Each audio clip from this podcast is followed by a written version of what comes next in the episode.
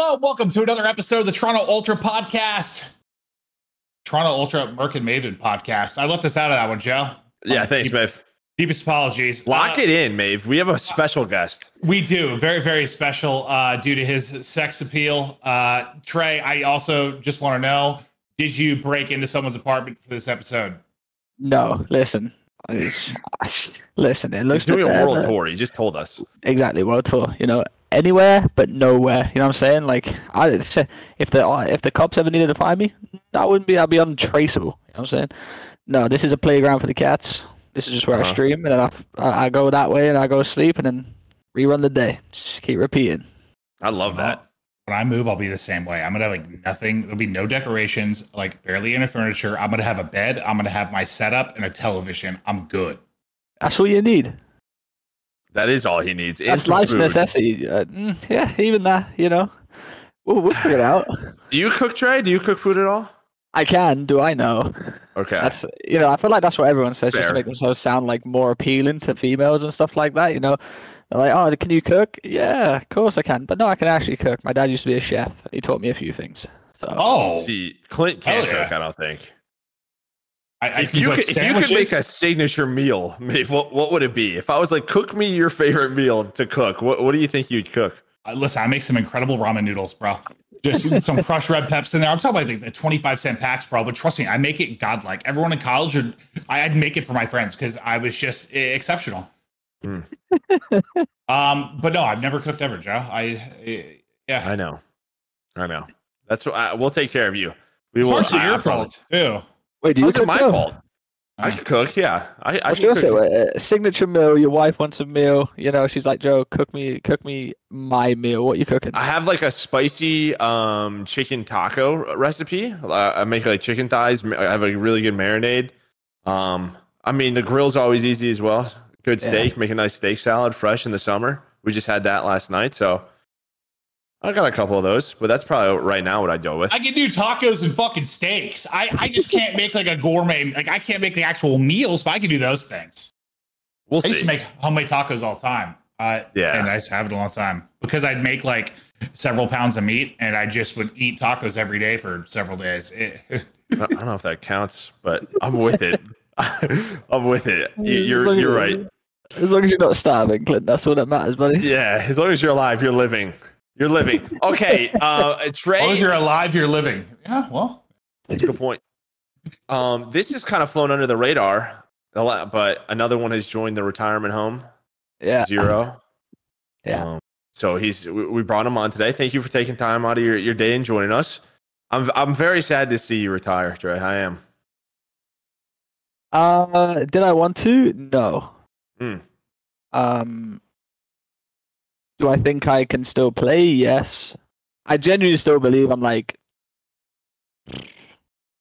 a top AR or whatever you want to say. I genuinely believe I am, but the CDL really, really screwed me over. In terms of if you look at like the CWL compared to like my CWL career compared to my CDL career, it was just like the CDL career has just been like me getting benched, visa issues, like, and just a bunch of like team issues and stuff like that. Like I was just fighting an uphill battle every single time. I just really wasn't feeling it. You know, I'm 25, literally about to turn 26 in like 2 weeks. So I felt like now was the best time to hang it up and genuinely see where like I can go without competing, because I feel like I can do a bunch of things in terms of like content, coaching. I really do want to coach. I really feel like I could be a good coach. I've pretty much coached my whole career in terms of like when younger players come through, IGLing and stuff like that. So I feel like I could really help like young talent come through and actually help them develop into something they could truly think they can become and better. So that's why I done it. Okay. Yeah. Well, we're gonna dive more into sort of, you know, the past couple of years that have been tough, and I just wanted to update the people because it's kind of flown under the radar. A legend, another one. No, without question, it's just probably just because like the same thing happened all the roster mania. It's just been in the midst of like a lot of rumors and shit circulating. But like with Sam, we had him on and we'd already done like kind of a career episode with him. So we dove right into the retirement.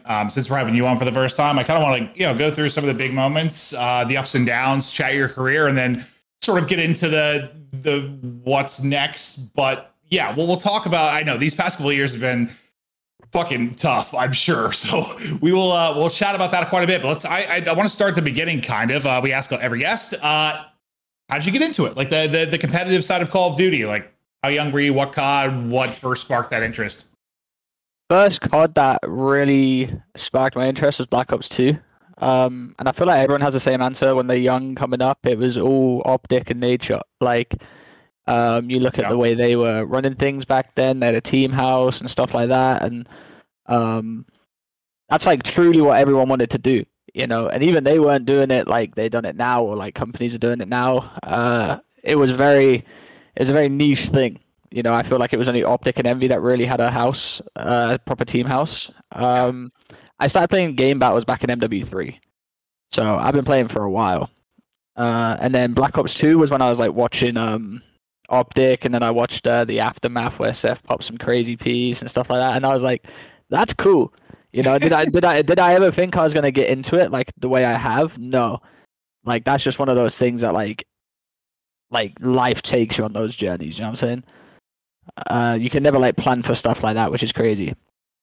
So were you already playing, like when you first saw like Nade and Scump and stuff, were you already dabbling in GBs? Like, you already dabbled in the competitive side a little bit, or were you still like, I dabbled in GBs and MW3, and then when Black Ops 2 came out, I had a friend called Sergeant Moose, and me and him he was probably a fucking demon.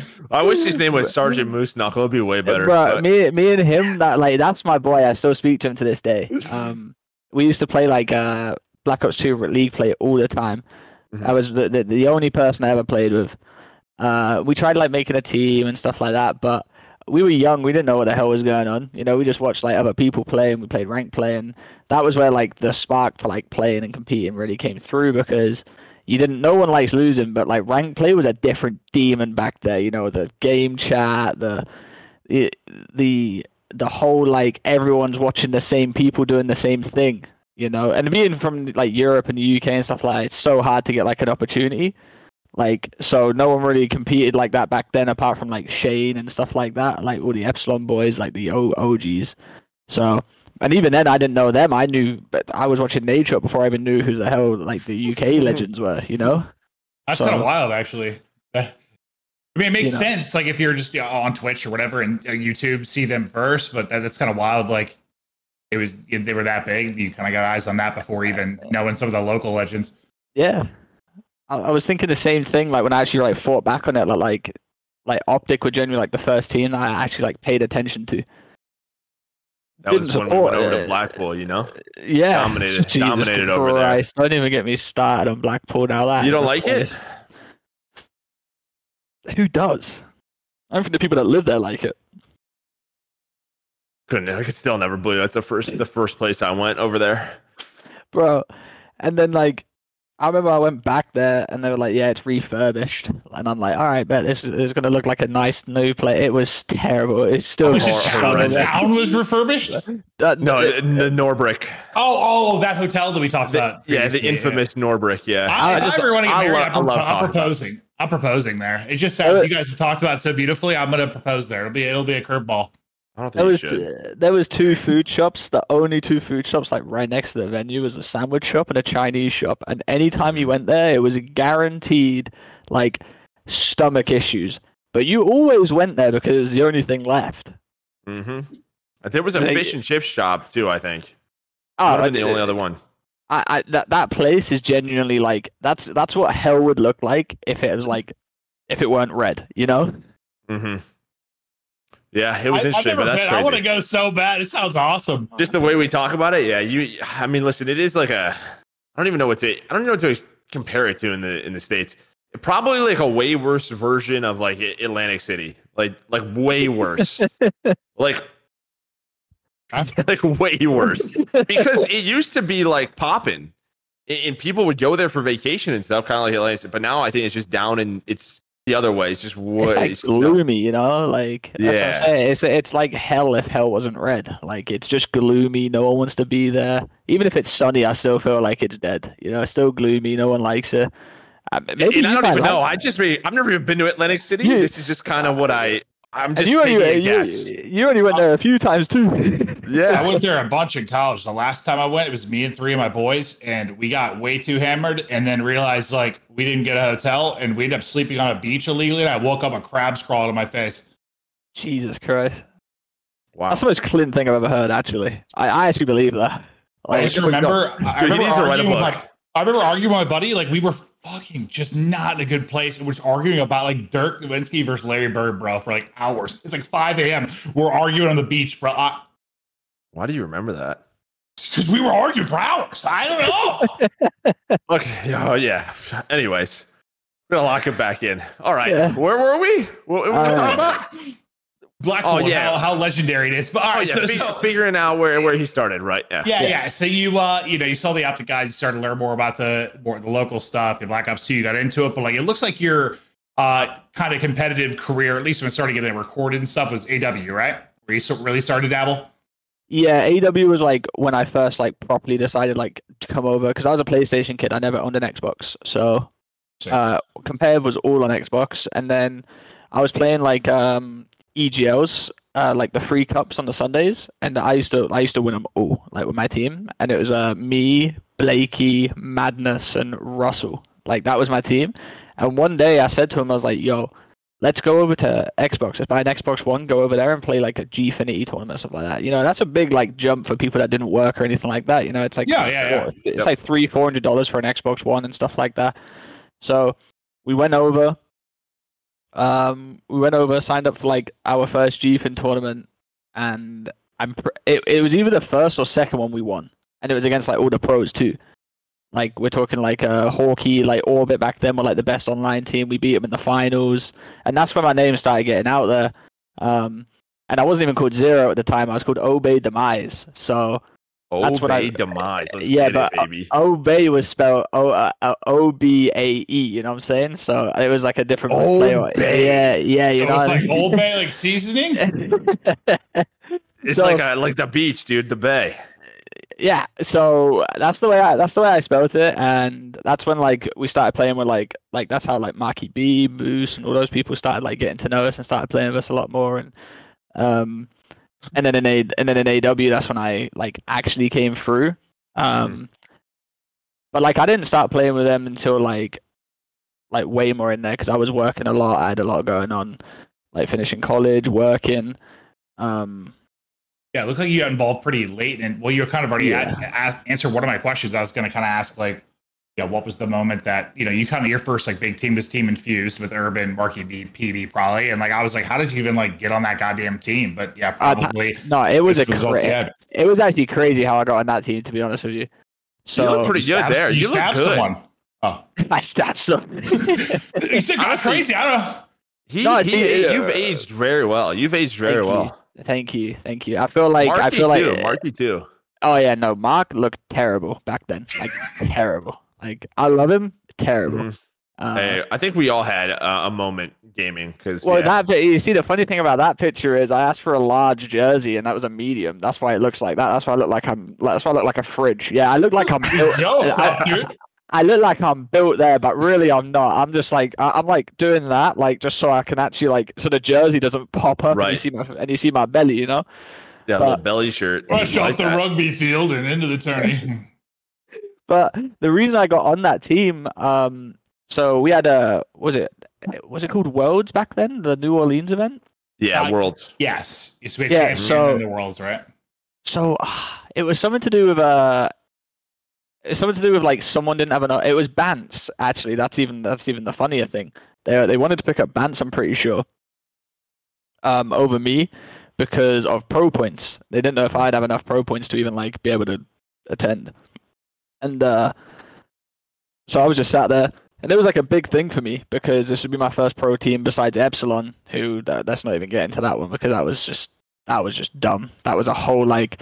I joined that team. They came back from America, and we were playing with Reedy, and then Reedy one day just left the game mid-map and was like, and just told Swanee and Shane, he was like, yeah, I don't like Trey, I don't think he's good, I don't think he's gonna, I don't want to play with him, I think he's ass. And that went off. Thankfully, I guess. For you. And I was like, yo, am I really that bad? Like, I don't feel like I am. I feel like I'm doing really good, but I'm just hearing that in Reedy's voice and like, fuck. So he went and joined Epsilon.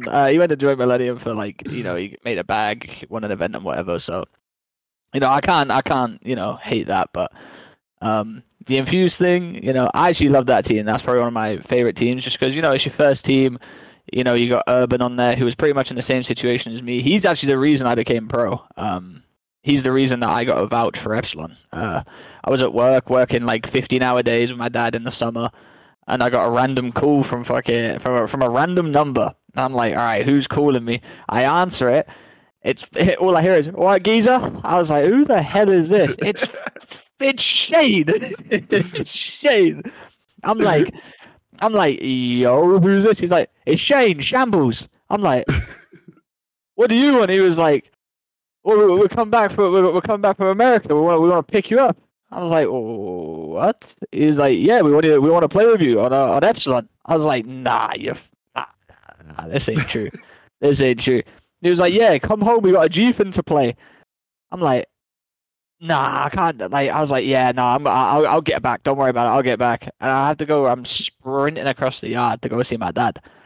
I'm scared because I'm like, yo, I gotta tell my dad I want to quit and stuff like that. And he's like, he looks at me and he's like, I'm like, Dad, I got an issue. He's like, what? He's like, I'm like, I just got offered by a pro team to go play for him, and I need to be home in 30 minutes. And I'm thinking, he's going to say no. He thinks it's a stupid idea or whatever. He grabs his keys, rings his boss, and goes, listen, I'm done for the day. I got to go. Oh, that's awesome. He drops me home. And that is the end. That's the start of where it all happened. That's amazing. That he just dropped the hat. You were so scared. They just supported you and said, send it. That's awesome. Yeah. My mom and dad have always been really supportive of me. The only thing they said was when I first started was because I said I'm not going to work or anything like that. The money's not great. We were making on Infused, £100 a month, while every other team in the league was making $1.5K a month. So, I wasn't making any money, but their one promise to me was that they're going to give me a year regardless. They'll pay for whatever I need to pay for. And if I don't start making some money in it within the year, they don't want me to do it. So they gave me a year to do it, and I done it. Well, at least it's a bit of support and a foot in the door and sort of get started. Oh yeah, no, they've been great. They didn't have the greatest life of themselves growing up, so they made sure they gave it all to their sons and stuff like that. So awesome. I'll be forever in debt to those. Yeah, just the kind of the hardest part for a lot of people is just that first step, and yeah, it seems like it was kind of fucking random and lucky, but whatever. It's a step into it, but all right, you start getting deeper into AEW. What you got? You were talking about Worlds. You got top 12 at that. You won EGL 14 Blackpool. Oh, you won Blackpool as well. Your fellow Blackpool champion. Yeah, my God, yeah, EGL 14. Let's get it. I think I won 2 Blackpools. Actually, no, I definitely haven't. Wonderful. There's no way. No, that Worlds thing. Oh my God, we go there. We play Optica Friday. We lose last map 6-5. Wow. Yeah, that, and I'm that was the one, you beat Optic an event, that's your come up, Yeah, but you cash probably. You probably top 6 or something, top 4. Petey plants the bomb in the wrong spot, and we lose the match because of it. You still remember. Listen, that is so engraved in my brain, it's not even funny. I love hearing it. Just every single person we have on, they have a memory, and they just remember every little thing from some tournament. I remember some of the most stupid stuff that's happened to me. I feel like I've had one of the most unluckiest careers ever. It's not even, I've had a good one, but it's been so unlucky, and we can delve way more into that, and you can decide for yourselves too. But trust me, it's not even. Yeah. We'll get into it later. I remember the hard point tie, all those double best of fives. There's been some stuff, shit. Yeah. The Black Ops 4 with LG when we killed him off point, but he grabbed the control. Yeah, and then they silent patched it after the event. Oh, so that was versus you. Yeah, I didn't know that. Oh man.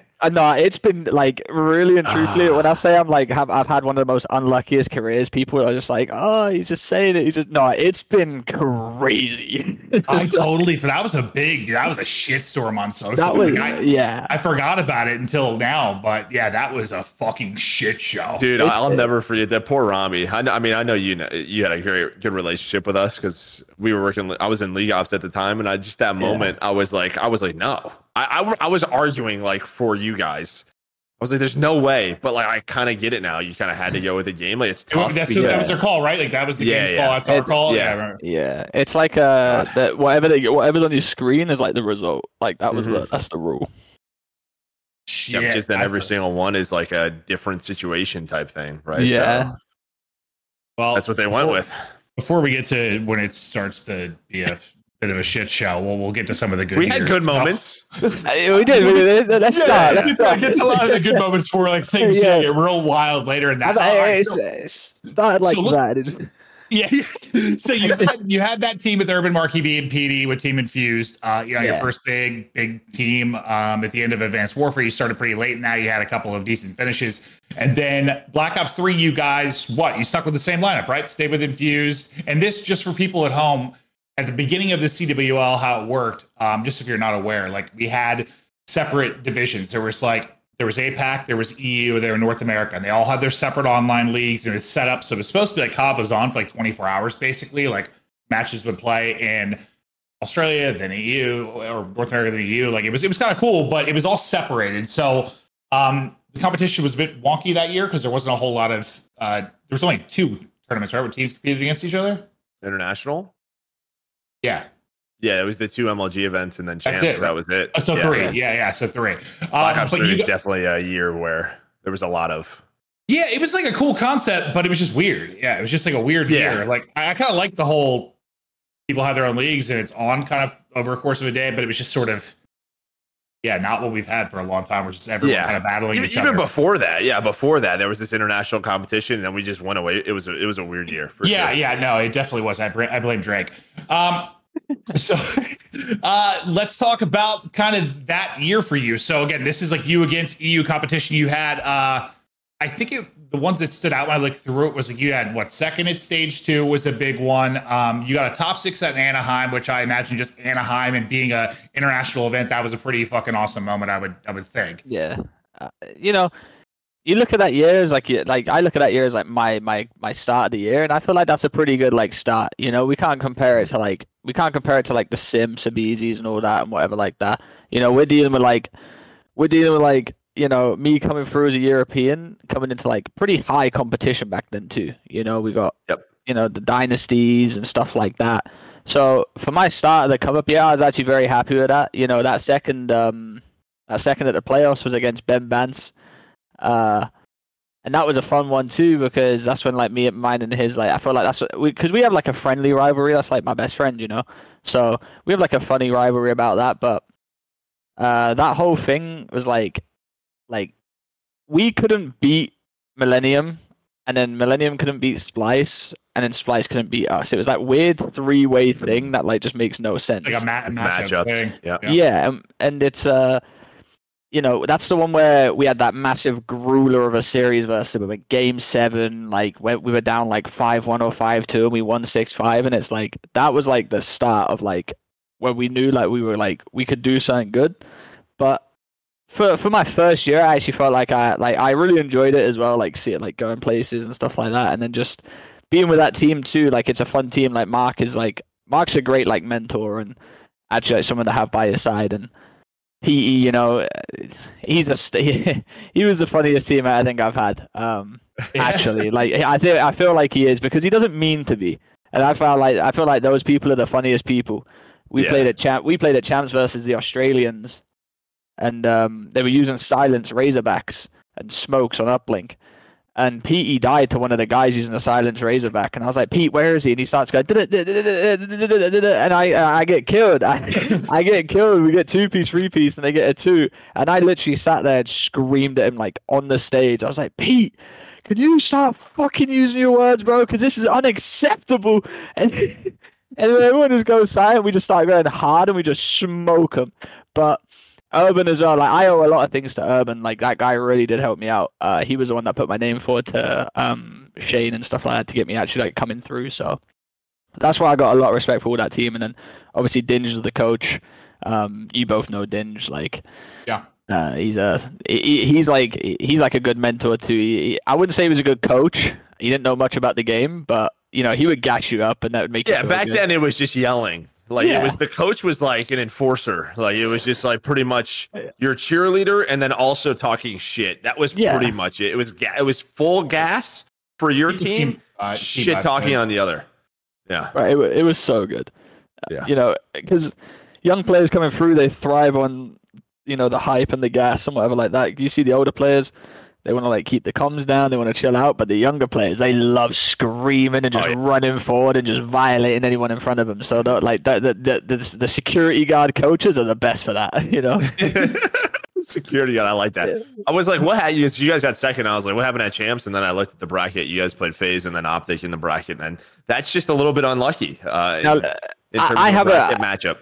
I have a story about champs, but like, it's not one that can be said, but it's a funny story that I could tell you too. Like, yeah, I have a funny story. It's not one for like, you know, public ears, but you know, I'll tell you that story like privately when I see you two again, and you'll understand.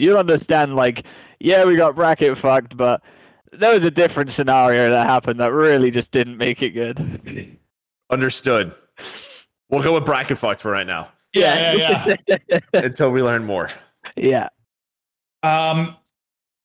That's, I guess, that was one thing I was going to ask, just because you had kind of the top two, then top six, and I know things kind of went south at the end, but still, it was like a great opening year. Like you said, not everyone can compare it to like a Crim start or a Simp start where they just fucking like win everything and average a 1.5 place. But like, that's not realistic. Like you had a solid start to the year.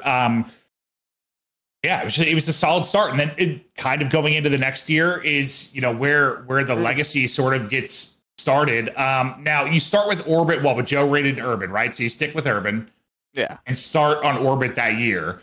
It looks like you guys were like with Red Reserve for like one event or something. So Red Reserve bought Orbit. Mm. Oh, they merged. It was the same team. Everything was the same about it. Well, I wasn't going to spend too much time on that just because, we have a lot to talk about with you. And I think we'd all agree where your legacy really gets going is the Splyce team. That's kind of the pop off and the start of something truly special for you. Yeah, I mean, no one likes roster changes, especially, you know, when you feel like you're a good team. I had the opportunity to join Splyce on Black Ops 3 before they were going to drop. It was either B-Sport or MadCat for me on Black Ops 3. And my owner was like, Marky B told him not to sell me, so like I couldn't like leave the team on Black Ops 3 to join him. So I was kind of like, but that's just how it is. And then I finally got the opportunity to go and team with him. It was after ESWC, I'm pretty sure. We didn't have a very good showing, and I got the offer, and it was like one of those offers that was just like, you can't turn it down, just because like I really wanted to play with Bance as well. And it was just, it nearly didn't go through just because of all contracts and stuff like that. That was the first time, that was like the second time I've ever been bought out of a contract. The first one was Infused to Orbit. I think they paid like 3.5K for me, which is crazy considering like what it is now. You know, I was like, yo, I'm worth 3.5K. This is amazing. You know, absolutely. I've got a market value. You know, and then I think I got sold to Splyce for like 15K or something like that. It was something like that. But that was a whole like. That was a whole, like, I mean, you see it in the news, like, with, like, other athletes when they, like, refuse to play and stuff like that if they don't get their way. I was doing the same thing, you know? I was saying, I'm not playing with you guys. I'm not representing your organization. I had lawyers in my DMs, my emails. I had my phone blowing up. They were going to sue me and everything like that. I was like, all right, let's just try and come to an agreement. I think it was like I think it was just Orbit trying to sell me. I think it was for like 150K or something like that. Like back then, you know what I'm saying? It's fucking insane. Yeah. Yeah, like, you know, I'm not Crim, I'm not Clay, I'm not, you know, anyone like that. Just, you know, they just really wanted to keep me, but I think it got to the point where they were just being weird and and they're making money and then they're just asking for unrealistic stuff. So I think it took like 2-3 weeks to actually get it through, and I wasn't allowed to scrim or anything like that. They banned me from scrimming. If I scrimmed, I was going to get fined and everything and stuff like that. So, but that's just business at the end of the day, and I respect that. And that's old school business. I don't think like, obviously it's a little bit different now, but back then, like, oh, the players got bullied because we didn't have agents. We weren't making enough money to get agents, agents... like nowadays you get benched, you're like, all right, I'll just go collect a check, right? I'll hang out for a little bit. Like back then it was like, no, I'm sitting out. Like I'm just going to hang out. You don't want to pay me, or I don't want to play. You don't want to trade me. I'll just sit here. I mean, I remember the owner ringing me and he was like, why are you doing this? I was like, I don't want to be here. And he's like, well, what are you going to do if we don't sell you? I was like, not play. And he was like, right, well, we're taking you to court. And I was like, what? I was like, just sell me. Yeah, you'll spend more money in court, like going through that bullshit. It was probably more just like a threat than anything. I'm worth nothing. Like I've I'm worth nothing. I don't think you're worthless. I don't think. But not worthless anymore. I feel like I got my own worth now. I'm good now. Back then I was worth nothing though. But like this, you went through all that bullshit, but then this team, like, it had the right pieces. You had the good relationship with Bance.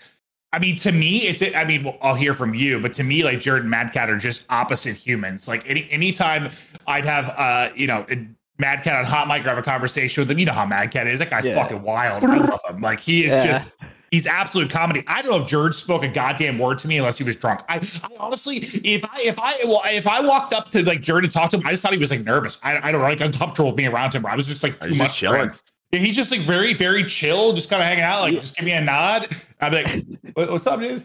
That's why I really like that team dynamic, because you had me and Ben, who were like the two young guns. Like we were like, we came up together, done the same stuff together. Like we pretty much like the way that even to like this day, I've messaged him saying like we took it a step further than everyone else did.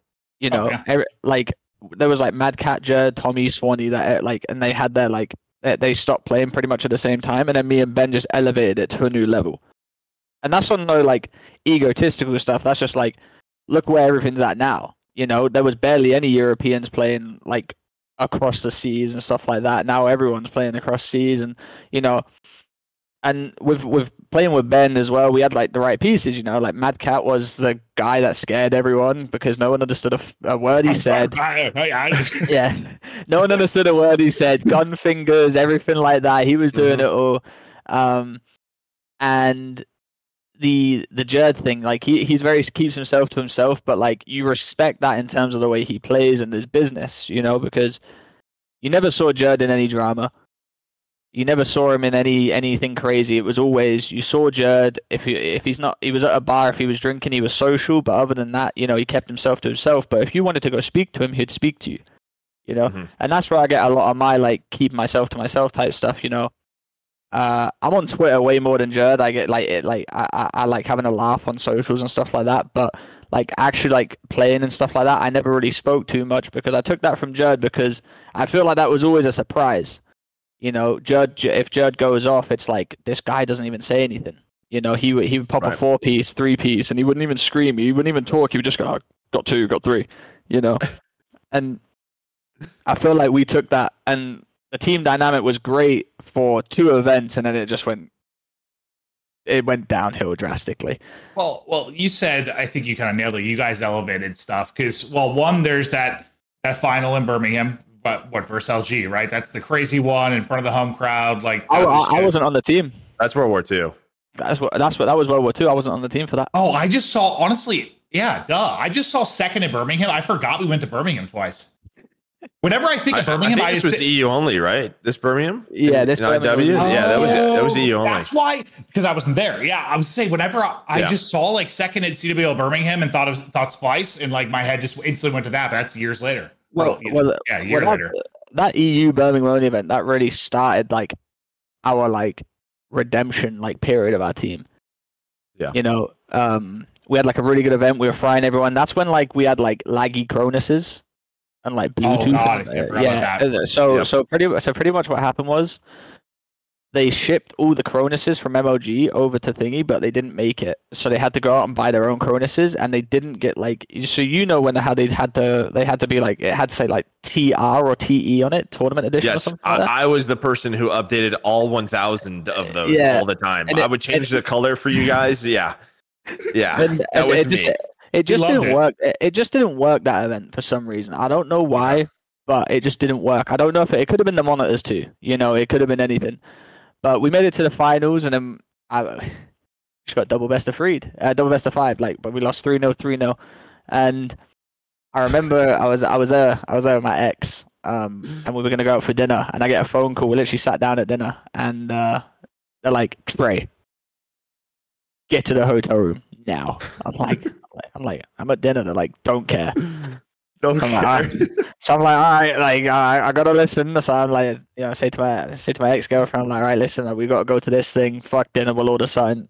We go upstairs, and it's just a room, and we're all just roasting each other, like straight up, like constructive criticism roasting, but like, you know, no one likes losing, especially in the finals. But like getting 3-0 whacked is like not the best way to do it. So we just went in there, got absolute, like, just violating. And from that event, we flew straight to the league, I'm pretty sure, or like I can't remember if it was playoffs or just the league matches. And that night really changed everything for our team. Well, it led to some magic. I mean, because this, you know, we talk about sort of elevating things. What, CWL stage one playoffs? Win, first international win, the MVP on top of that, like kind of defining moment for EU Call of Duty esports as a whole, I think, just for players like, in general. To put it bluntly, I mean, you know, Trey kind of talked on it, like going overseas for the EU guys in NA was just very unsuccessful. Like they just never really, I mean, this is starting in like Black Ops 1. Like, they just never played that well. Like, there was a couple of probably top eights here and there. I think, like, in Ghost, there was, like, was it Marky's team? I don't know. There was, like, a couple of T4s. Yeah. But they can never, like, win. And then like, AW, Gfinities and stuff, like, the Optic team, like, they were just going over there. Like, it was just, what is this going to happen? Like, it was always sort of the question mark, who's going to be the team? And, yeah, as you said, like, elevating the game. This was it. This was that moment. Everybody was like, finally, holy shit. Like they did it. Well, COD was like a meme for a long time. I think if you like are a viewer and just started watching COD more recently over the last like 5 years, you probably don't get why it's like joked about. Cause I mean, I just got shit on for a long time. And you know, that's the, you know, I went for my fair share of losing at international events, and you get in tweets like, you know, you guys just aren't good enough, you know, and I mean, it wasn't soccer either. Like, it's like, yeah, it wasn't an untrue statement, you know. Yeah, proof was there. Like no one really done well. You know, Mark had like a top 4 or top 6 at Anaheim, and that's like deemed like the best at that time. So, like, I'm not being like egotistical or anything like that when I say like me, like that team elevated like European COD, but like it 100%. Did, and it was just a good feeling to do it with like someone I class as one of my best friends. And, like, we came up together at the same time.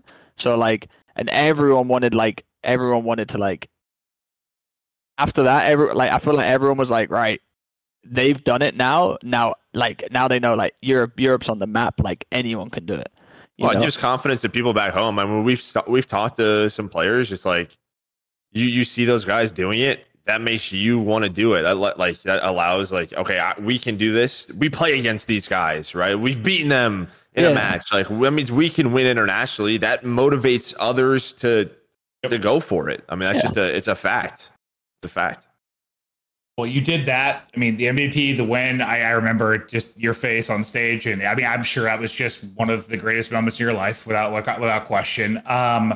And then what? Like after that, you got second at Anaheim, and versus LG. That was a crazy series, right? Wasn't the finals crazy? Yeah, I saw a tweet from like I saw a 249 where Jack and I were fucking going crazy. It was like the video. Yeah, on the Scorch. Yeah, on London. Yeah. Oh God, yeah, that was. It was the Scorch, and then Octane had streaks, and then he didn't use them, and then MadCat killed like Saints using kinetic armor, and then it was just a whole like crazy. All the years just blend together. Was the London Docks World War II? Was that LG Splyce too? Was that LG? No, was that Envy? Who was that? That 249, London 249. Doc. Was that 24? NV. LG? LG, maybe? Yeah, something like that. It was LG. Dude, like the 249, some of the titles just blur together. I was going to say, was that Splyce too? Because what the fuck? My brain is they're the greatest like times to play too. Like, you know, you win, it's like adrenaline's kicking. If you lose, it's like adrenaline's still kicking. You know, it's not like... Or you tie! Don't even get me started. We're not there yet. But all right, so you have those. You have like that first. You have this like defining moment in your career, and I think like UConn as a whole. You get the second too, which is amazing. But then, similar to kind of like with Team Infused, I know a very different scenario. But like the last couple events, things don't go quite as well. And Joe, I know we talked to Bance a little. Yeah, we talked to Bance. Yeah, he was like, I think what he said is. I think it was the way stage 2 playoffs were or something. You guys could only play Epsilon, and I think that like that fucked your mental is pretty much what he said. So like for me, I've got no filter in it, so I'll just say whatever because like because everything is just like a big old story, and people just want to know about like what happens like day to day basis behind like a pro player. So the way it went was we could only play Epsilon in scrims, and bear in mind, at that time, I was the best AR in the game. Like, it wasn't even close. All right? Best MV4 that's right. He said you guys role change, too. Wasn't that what it was? Listen, I was the best player. I was the best player in the fucking game. All right? Me and Formal never ever smoke, and I hopped on one day, had my name in his clan tag. All right? That's how I knew I was the fucking... That's how I knew I was the dog's danglies. You know what I'm saying? You know what I'm saying? So we do that. You know, and I saw a tweet from Jake Hale. It was like, the IW trio of Zero, Formal, and Octane just battling it out for being the best player in the game was like the greatest it's ever been. And I was like, yeah, like that took me back. Mm-hmm. So we play Epsilon for a week straight. We get bopped. We get absolutely bopped. And playing the same team every single day, 2 sets a day, whatever like that. You know, you create bad tendencies because you're trying to counter all the time and stuff like that. And then MadCat, Dylan, I love you, but like this guy goes, wait, give me the MV4. I said, I don't know about that. Like, I mean, I'll use it if you guys like think that's what it is, but like, I think I'm the best player in the game right now with this MV4. I'm not too sure. We do it, and no word of a lie, we go from like here, and it just goes. It's crashing all the way down there, and like it, like that. It didn't only create like bad gameplay and stuff like that. It created like bad vibes, arguments. You know, we pre-land before champs in Orlando with a bunch of other European teams, and like our vibes were just chalked. Like I remember I made a play that I literally used to make all the time, and because it didn't work. Dylan was like, Trey, never make that play again, ever. Don't do that. And I was like, dude, I literally make this play every single day, and it works every single day. It just didn't work this day. And he's like, no, I don't care. So I just put my headset down. I left mid-scrim. I walked back, and I was just like, and he said to me, he was like, oh, what's up with you? I was like, listen, you're just being a dick. Like, you know, I don't usually like create confrontation and stuff like that, but like, you know, it's just like when you hear the same, when things aren't going well, and you just hear like moaning and stuff like that, especially at that moment in time, it just, you know, it chokes a team. And you know, I'm not blaming you guys anyone. Were at your peak, right? I mean, that's probably the toughest part for all of you here, all four of you, is like you guys won a championship, you got a second, like you're trying to get back to that form, and sometimes that can just be difficult to do. Well, you're striving for greatness all the time, you know. We know we've won, we know we could have won back to back, and then like that's the whole. That's just how it was. You know, the separation between Europe and NA. Like, we didn't live there. You know, our organization didn't want to pay for us to live there either, which is understandable because it's so expensive. You know, and that means we were just forced to play a team for a week straight, and like genuinely, that just ruined us. Like, actually, I don't usually.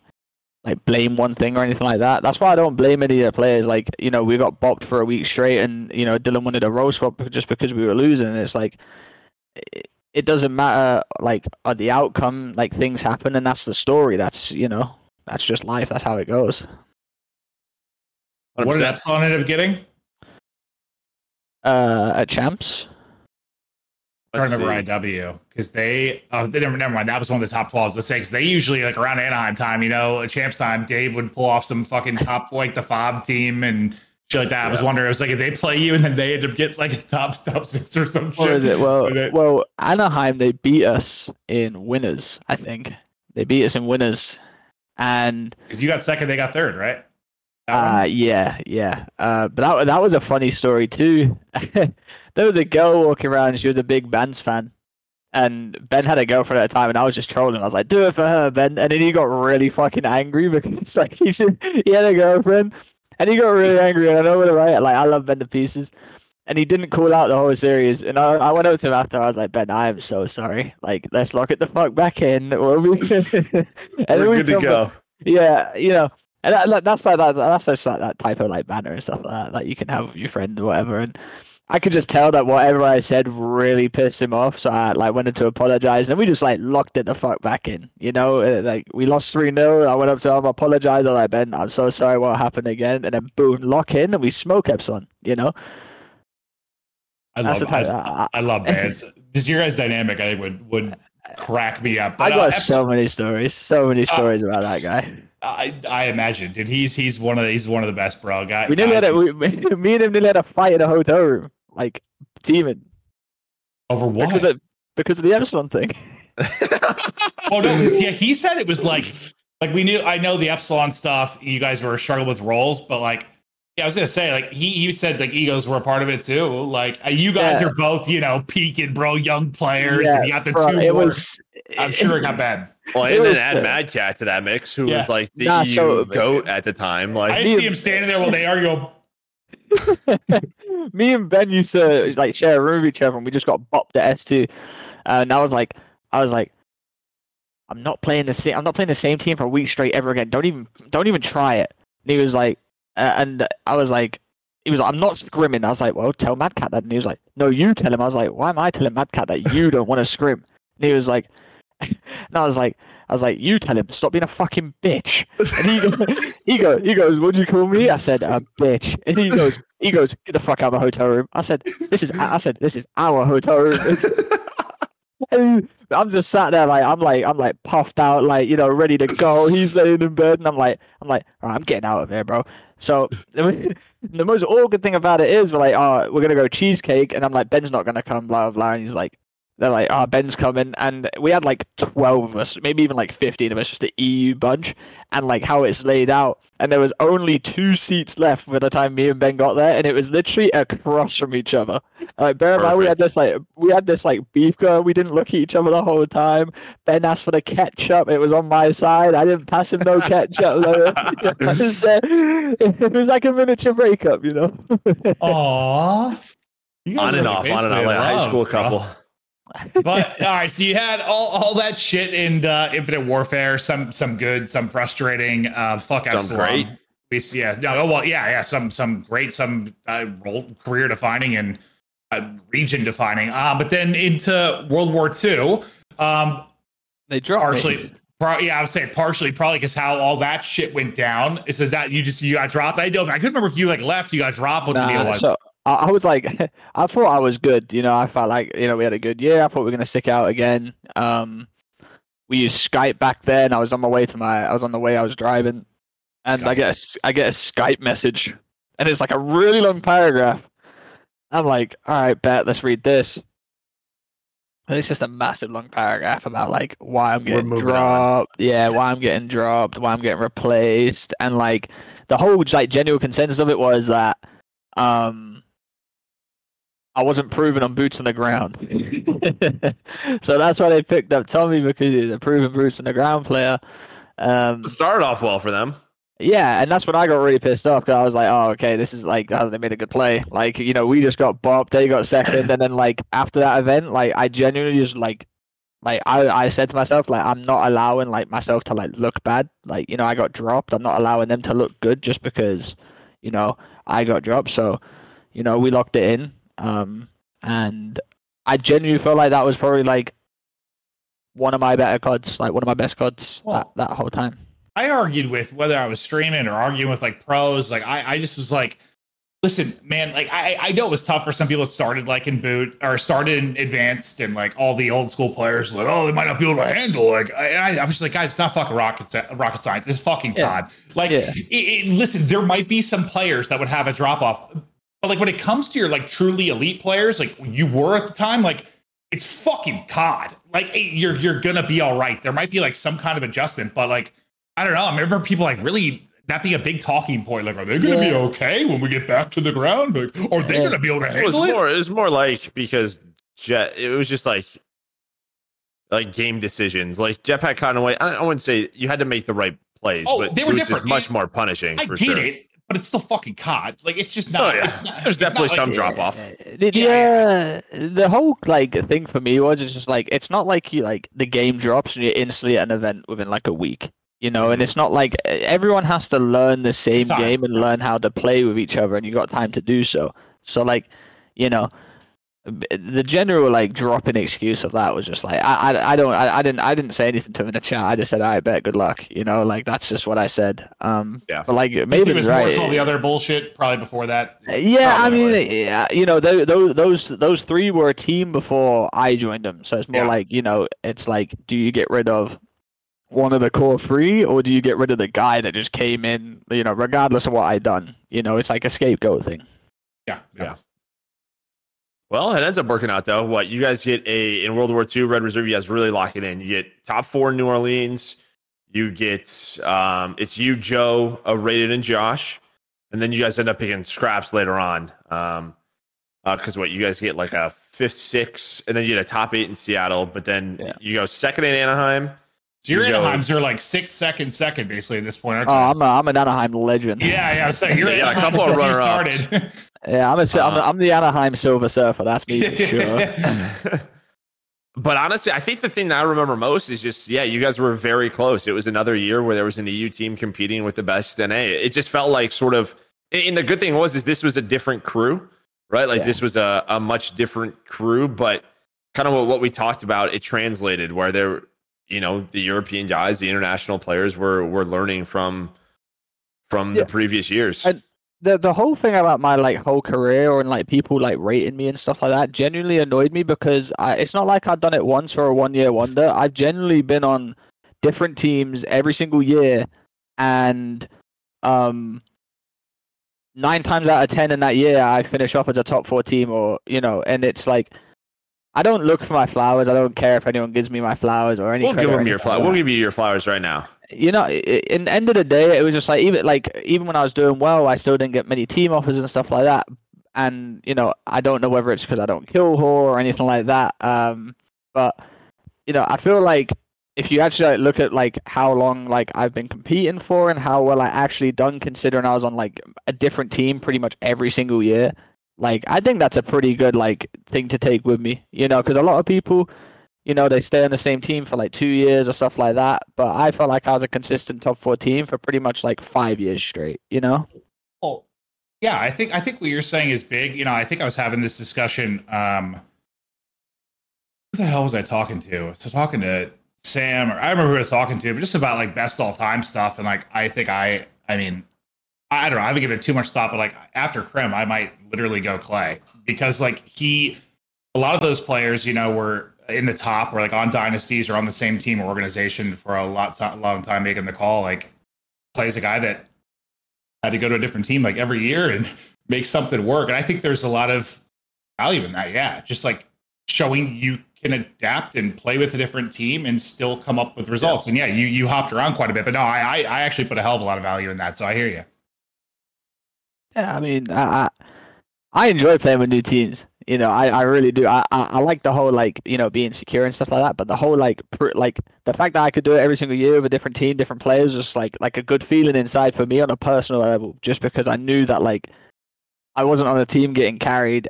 And I'm not saying I was in the carrying, but, like, I also bring a different type of value to, like, consistently make it work each year.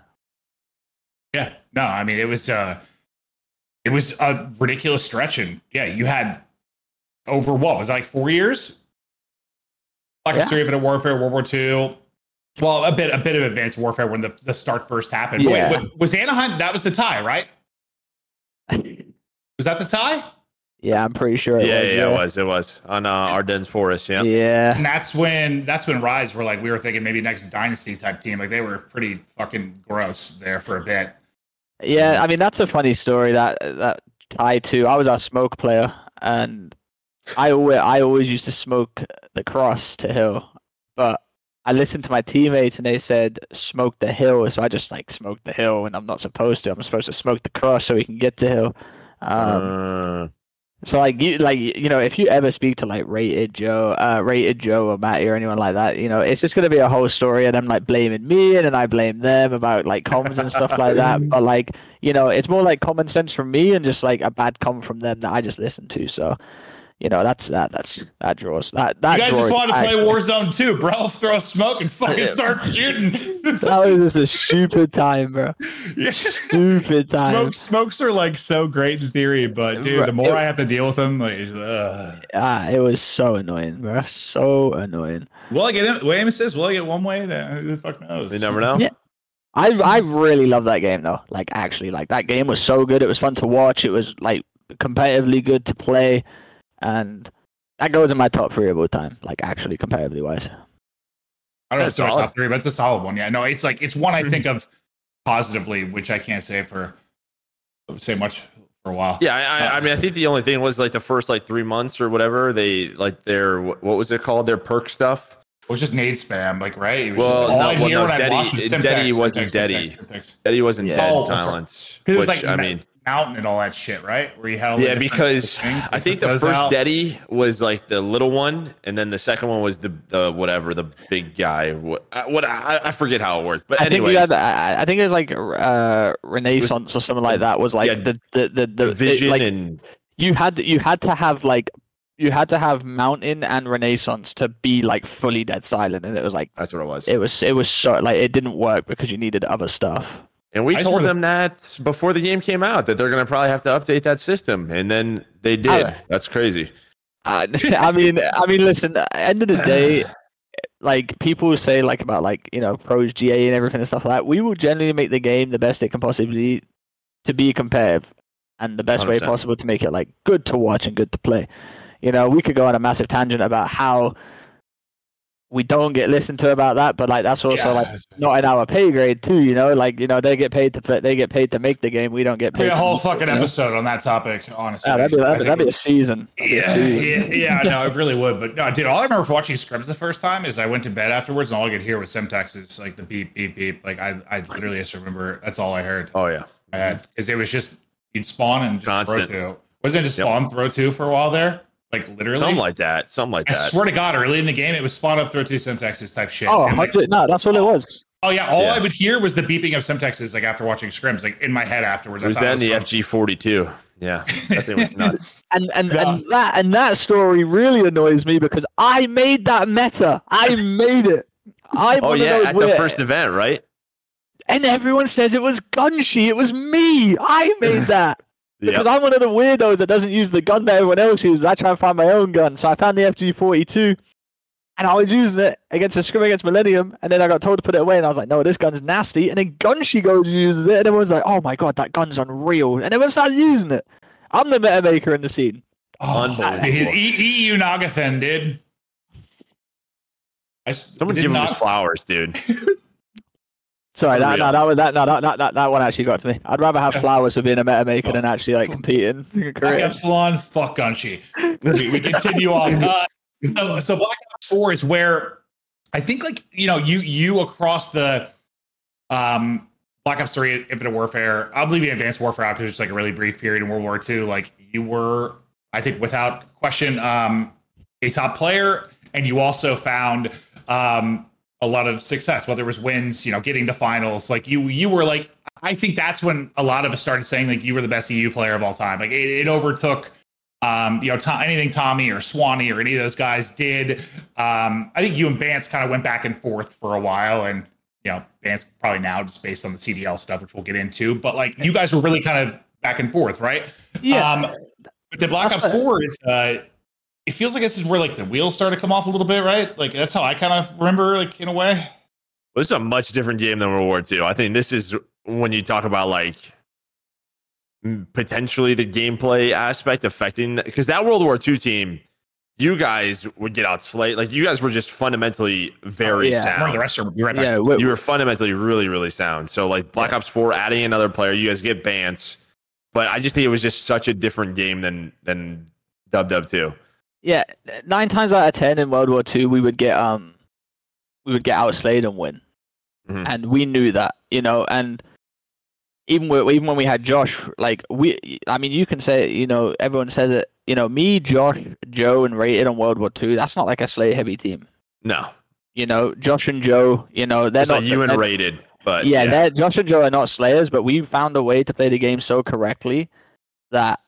You know, I would fry. Like, let's not get it twisted. I would fry, but like, it wasn't like a carry world star fry. You know, where like you look at it and it's like, oh my god, if they didn't have him, they would have lost. It was like we would be 100-point clubbing teams going negative.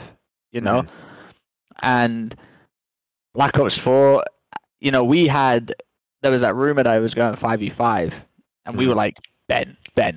We want Ben. Like, you know, and we feel we genuinely had like the EU powerhouse squad. Oh, but this is like, didn't you guys have a problem where you didn't know who's going to run the second sub, right? Wasn't there like 3 Maddox players or something? So I was our sub player because of World War II.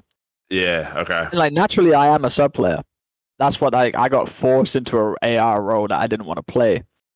Yeah, but after your couple of years in AR, I'd probably say you should run the AR. Yeah, and so even on World War II, they took me off flex because they said I was shit. And, and I was like, I'm not shit. It's just like the sub. I just like running the sub, you know. I would challenge. I'm just having fun. Yeah, having fun. I'm a little gremlin, dude. And like, you know, it's like the ultimatum. You know, you either run the sub and like do well or get dropped, or you get dropped for not wanting to run a sub. So like that was my ultimatum, and like I'm glad I changed because like we were really good. But Black Ops 4, whole different dynamic. We move out to the US. We moved to Vegas, of all places. We go to a house that doesn't have fiber. Playing on Rogers, like 6 people on an internet line. I'm not gonna lie, that's probably the least amount of COD I've ever played, just because we couldn't. Gotcha. No, well, that doesn't help. Yeah, and on top of all that stuff, we were getting smoked. We done really well in scrims and stuff like that, but like when it actually come down to events and stuff like that, like I know something was off, and we couldn't really like quite figure it out. There was a point in time on there where I messaged Joe on WhatsApp like privately, you know, dick thing to do, but you know how players talk to each other and stuff like that. I literally text Joe. I was like, Bance doesn't know what he's doing. He doesn't know how to play the game. And he admitted that, honestly. He said he didn't know how to play until when I opened his eyes. So it was just the roles again. I think this team just made no sense in the game. Like, looking back at it, you're just like, it just does not make sense. So, you know, Joe texts me and he's like, "Yo, Ben seen the message."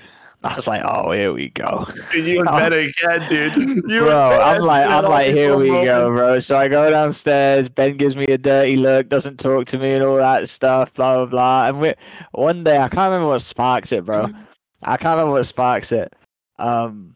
And he's just like, we just start having a conversation about it. He's like, "So I don't know how to play the game." I was like, "Actually, Ben, I actually don't think you do know how to play the game. Like, I'm being dead serious here." And like, you know, we had this whole like discussion. Ben come and sit in the kitchen.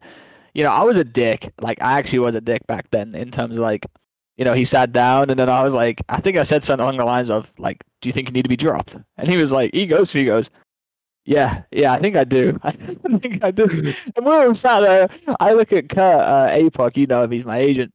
He was our manager at the time. I look at him and he goes, "It's so fucking chalked. It's so chalked." And I'm like, "Oh my god." It's chalked. But like we also had different battles going on in terms of like, you know, the Red Reserve stuff going on, you know. They weren't paying you after they wanted to sue you. Well, so like the whole story about that is like, so when we bought Matty on World War II, they used our Atlanta earnings to pay for Matty because apparently he got approval from the owners that they were going to pay us back our money, and we signed this deal that we would get our money. They just didn't have it there ready to go when we wanted Matty. So they used our Atlanta money to pay for Matty, which was like 80k, I think. Mm-hmm. So we agreed to do that. And then when we went over there in Vegas, and like the payments were slow. Yeah, the payments were slow and stuff like that. And we were like, what's going on here? And we couldn't get hold of anyone. And then the owner actually came over. Patrick, he came over, first class flight, everything like that. Banging bougie hotel room. We're like, oh, we're sweet. Like, we're good. Like, they've got money. Like, why are we stressing? And then he leaves. You know, we're not getting paid. It's like Christmas. We're owed like 50k. And we get like each at this point. Yeah, 50k each at this point. Apart from Ben and Matty, because they were owed 30k because we had 20k extra on top because of our Atlanta money.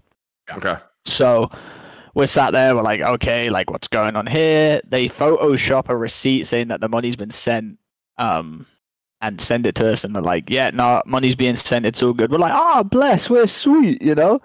And then what is it? I got like gambling with APOC at like 3 a.m. and he gets a call and he puts on speaker and it's the owner who's like, yeah, so like you guys are gonna have to leave the house.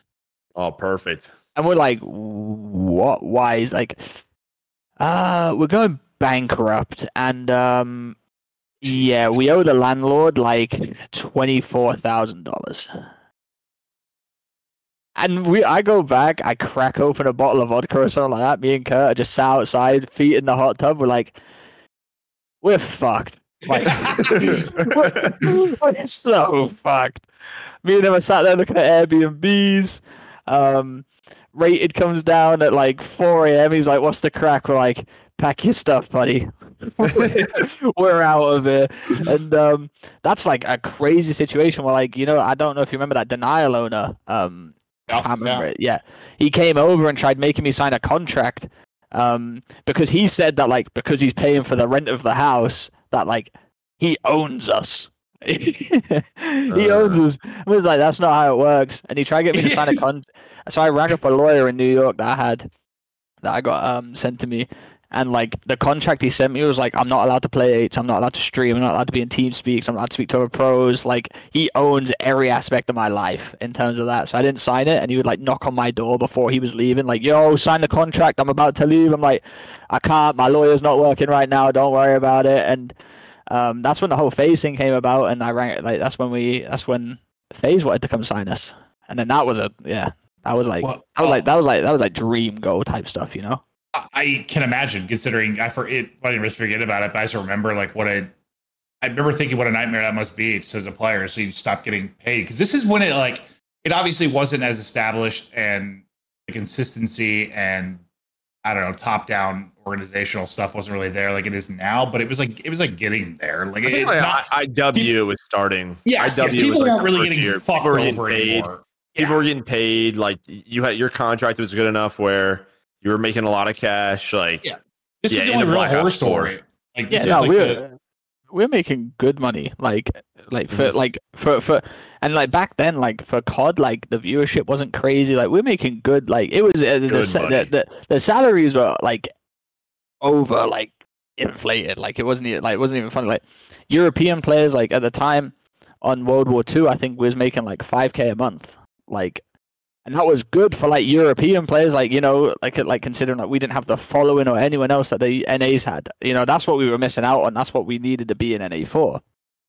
And the issue with Red Reserve is that they gave us big boy NA contracts when we moved over there, and they couldn't fulfill them.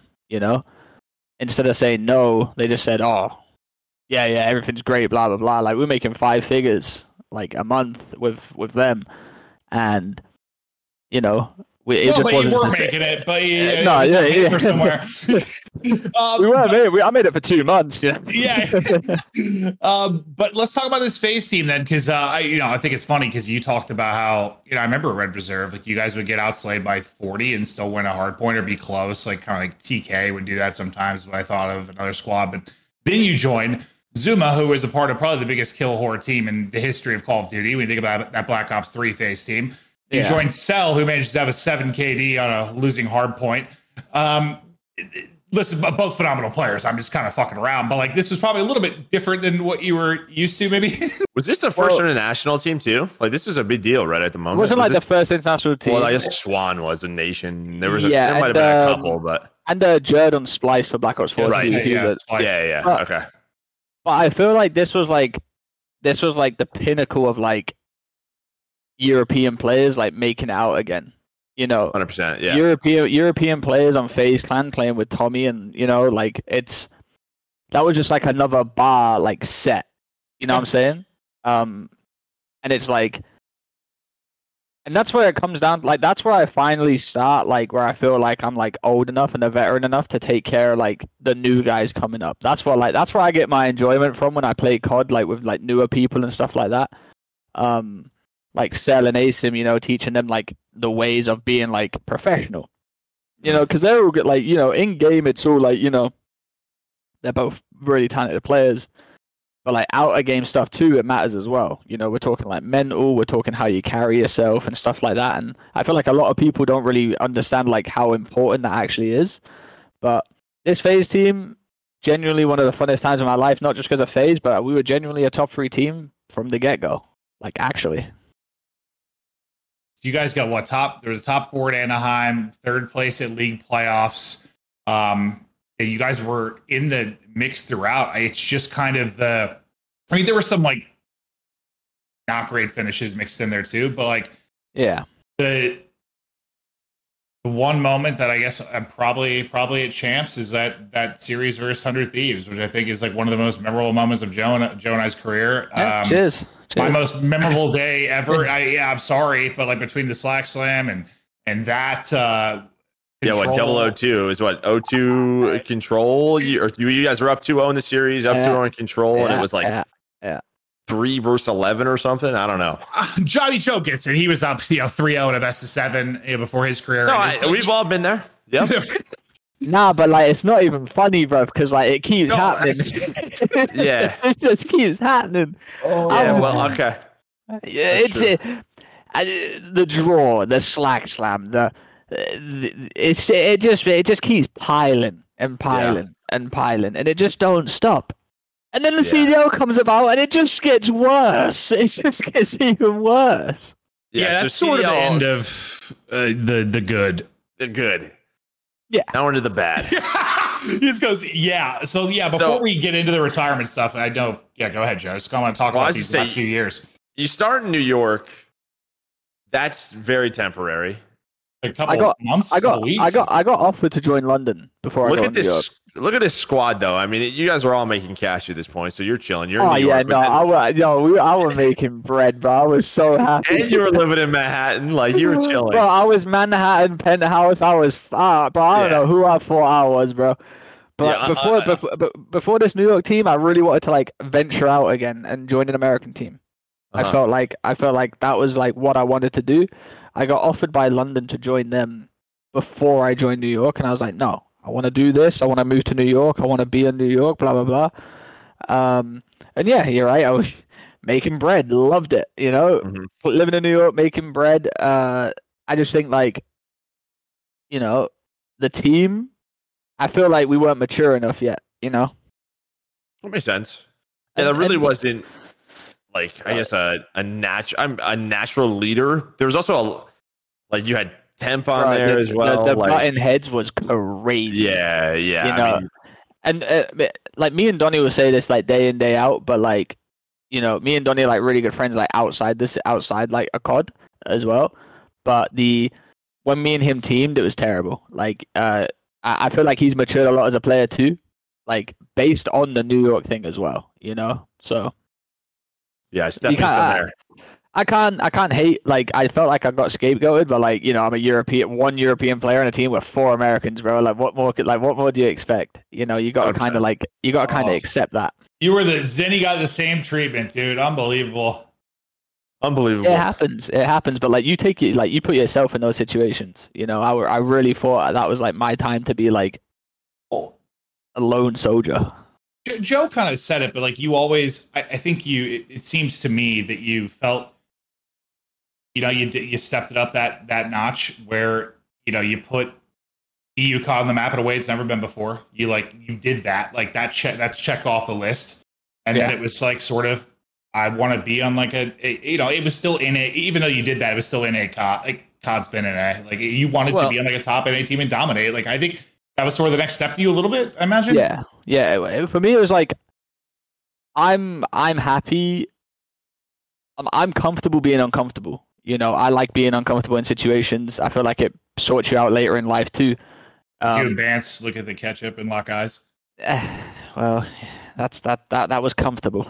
Okay. But the whole like me, like, you know, you'll see me do a lot of things that you won't see a lot of people do, just because like I'm okay with trying new experiences and like genuinely like showing people that like you said, like putting the EU on the map in terms of like that. It's like Trey could have joined European players on London and been a full European team again, but I didn't want that.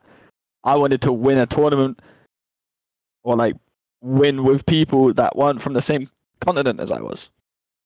Well, and I think you too. I remember at the time you were one of the first players, because it was, I mean, everybody was good friends, but it was still very NA versus EU for the most part, right? Like, but you were one of the first guys that have relationships with the NA players. Like, you really were. And I know that turned some other guys off, like in Europe, right? Like that. Yeah, I wasn't very liked in Europe for like 2 years. Yeah, because you did build some of those relationships, but I mean, it did set you up in some of these situations. But the good thing is, called a brown nosing bitch at one point. It was crazy. Yeah. Like, I remember hearing some stuff in the studio, like what? Like Trey's just a nice kid. I think you just knew the. I always vibe, bro. Like always. Yeah. Right, you it was never anything foul. Like I didn't like European players or anything like that. It's just like, how are you guys gonna sit here and just like you if you look at the future and like look at it develop, like do you really think it's just gonna be like you're just gonna be in your little circle, they're gonna be in their little circle? Like what do you want to do when you retire? What do you want to do when you're done? Like you ain't gonna make no connections just being in a European circle or anything like that. How like what you know? You're a good player, but no one wants to play with you because they don't know how you are as a person. You know, I mean, that's like old school too. I mean, old school like tournaments, you talk to your teammates and that was it. Like you hated everybody else. I just think probably for like maybe just the European guys that took a bit to break that culture. Like that's just how it was looked at, because you guys had so much of a stigma. It was you versus NA. So like you kind of even then that. I felt like I helped the European players out by speaking to Americans more. You did. You probably did. You know, but then you go back and help London. So you go from New York to London to finish off the year in MW, and you actually finished top four. I know we talk a lot of bad.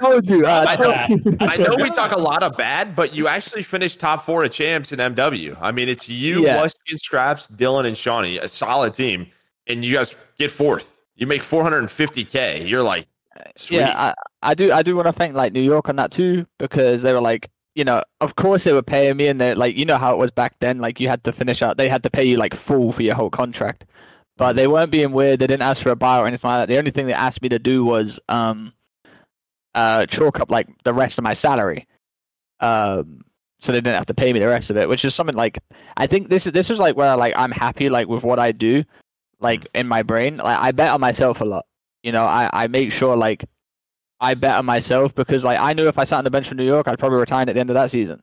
So I got the offer to join London, and I think it was like I chalked up like $110K or something like that, like guaranteed like salary to join London, and I think I made a profit on that too.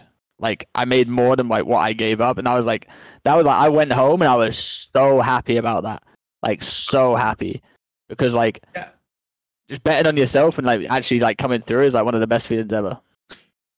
Yeah, I guess it's funny because now that I'm like looking at it, I forgot about the fourth. Honestly, like that I forgot about the online year. I mean, you forgot about that entire year. I mean, most I've tried to. MW is special. Yeah, but like you know, I guess I always thought like sort of Black Ops 4s where for you the wheels started to come off, but not really. I mean, you had the finishes. I know Champs was obviously disappointing. Yeah. And now Dylan ends up being your teammate, but like that, he was on the Reciprocity team, right? Yeah, it's he was a monster at Black Ops 4, bro. When I joined that MW team, it was like they weren't bad, but like I said it to Dom, I was like, you guys needed me just as like a normal head, you know?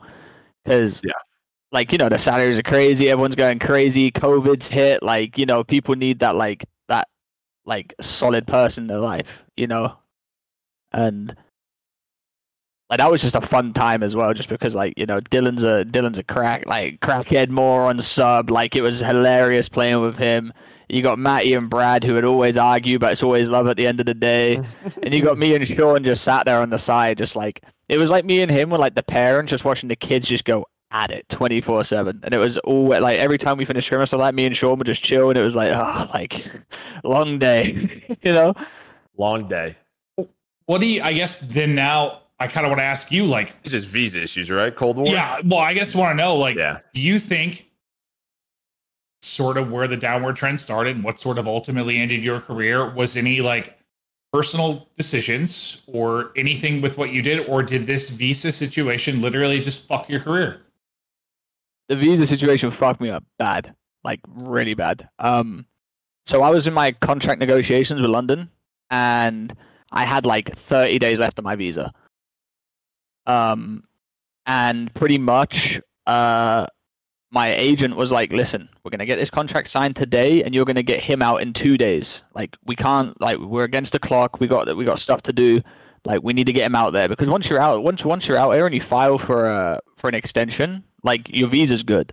Like, you just have to wait in the States until you can get it back, and then you're good again. So he was like, yeah, we'll do it. Let's do it. So I'm like getting prepared to leave, like 2 days, I'm packed, ready to go. And then London's like, oh, the league said he's going to get put on a list, so we're just going to hold off. And I'm like sat there stressing, you know? Mm. Like, why don't you just get me out there? What's the issue? Get me out there. That's like, you know, it's going to cost like $3,000, you know, flight prices are high, but like, get me out there. Like, let's just do it. So he's like, no, we're going to wait for the list. The list doesn't come at all. I played the first online show match against Paris on 160 ping. And then it gets like halfway through the season, and they're like, all right, we can't get you a visa. Like, we're going to have to let you go. And the day they let me go, they let Dom go too, the coach. And they ring Dom up the next day and was like, yo, we got you a visa appointment. Like, we want you back.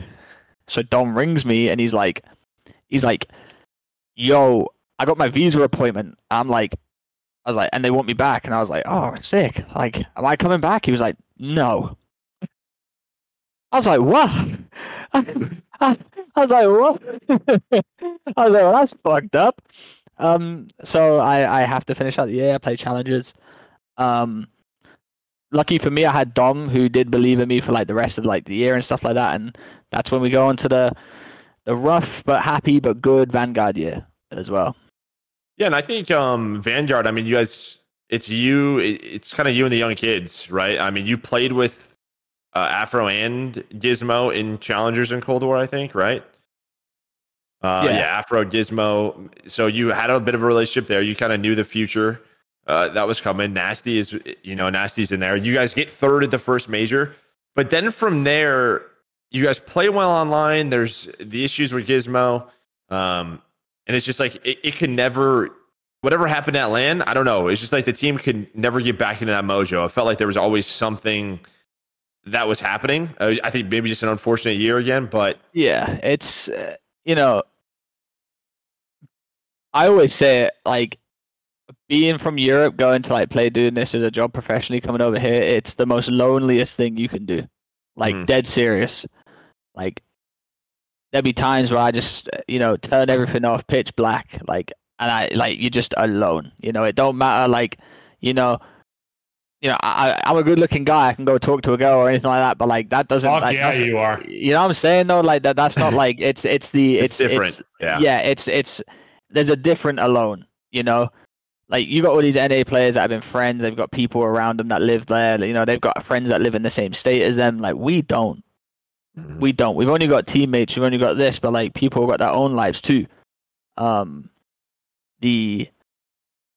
I was gonna do a tweet after I retired saying like if any European players like actually do like come out here and like do it as a job or anything like that and you need help, like talk to me, because like it's like a different type of alone when you do this as a job. Like you are like genuinely with your teammates, and if you're not with them, like you are alone, you know? I think that's why we've been so impressed with Hydra's story, because like on top of that, he couldn't really speak English when he got here. Yeah, like, and the first like French player, like I'm sure you know firsthand. Like I had to be something. Yeah, it's, and Hydra gets like all my respect too, because like, you know, I speak to him now, you know. And I feel like a lot of people that come from there, like, come from Europe before, like, after, like, me and Ben done what we did, they have, like, a lot of respect for us in terms of, like, you know, like, Hydra's, like, way better than I ever was in terms of, like, skill-wise. I'll happily admit that, you know? Like, this guy is genuinely unreal.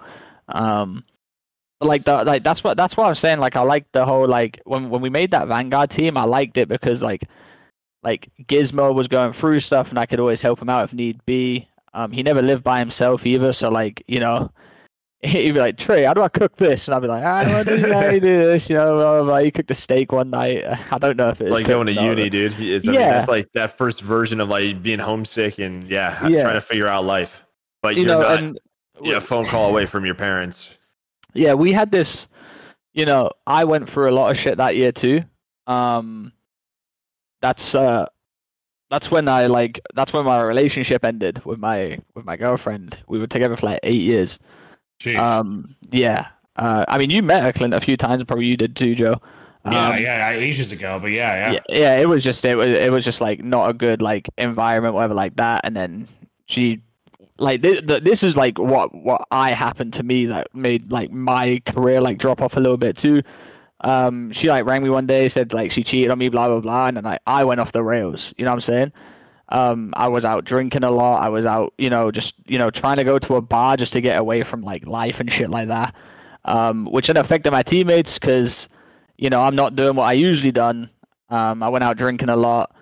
There was like a dare came in like hungover on scrims and stuff like that. You know, this is the type of stuff I'll admit just because like I did fuck up. You know. Yeah. Instead of using all that like anger and stuff like that and putting it just strictly into business and just doing what I wanted to do, and helping out the team and stuff like that, which like would have made me a 10 times better player and would have made I probably would have still been playing to this day, but I just went off the rails completely. Even at events and stuff like that, I wouldn't listen to my coaches. I went out and just got drunk, and it was at Toronto where my manager and Dom were like waiting for me to come back because they were like be back before 12, and I didn't message him until like 1:30, and I was like, I'm on the way back, and they waited for me, and they took me outside, and I was like, I just sat down. They were like, are you good? And I just like cried for like 2 hours straight, and that's like I cried for like 2 hours straight, and I just sat up, I locked in, and I was good, I was ready to go. Steve, it's impressive because like. I think Kat and I were together for like what, 5-6 years, something like that. And like we had a very amicable breakup. Like it was just needed to happen. We were basically friends at that point, super amicable. But then I had like one of my best friends pass away 2 weeks later. Uncle passed away a week after that. And I was a fucking mess. I was showing up to cast like I hadn't slept in days. I was just fucked in the head and I just couldn't get out of the funk. So like, I've never like, I don't think I've been cheated on, but like being in a relationship that long and hear it, like, yeah, it's just something you have to. No one can like help you with that, really. I mean, they can distract you and stuff, but like, you just had to deal with it. Like, I'm sure it was hard to put everything in or be focused. I can imagine. Because we were coming up to like the important times too. You know, we were good for champs and stuff like that because of our online like performances and stuff like that, and that top three at the thing. But like, you guys got there. It weren't good enough for me on a professional level. But like, I admit that. You know, that's my bad. And I feel like after that year, the players didn't want to play with me. You know, Afro, Nasty, and Joey, they didn't want to play with me anymore because of that. And I think like now, like as like time's gone on, like we've matured a bit more and stuff like that. They kind of like understand that like it was just a rough time for me. You know, like same with anyone goes through a little rough time, but for me, like it was like people have their rough time, but like for me, it's like I got to lock in and do this as well as like not let three other people down.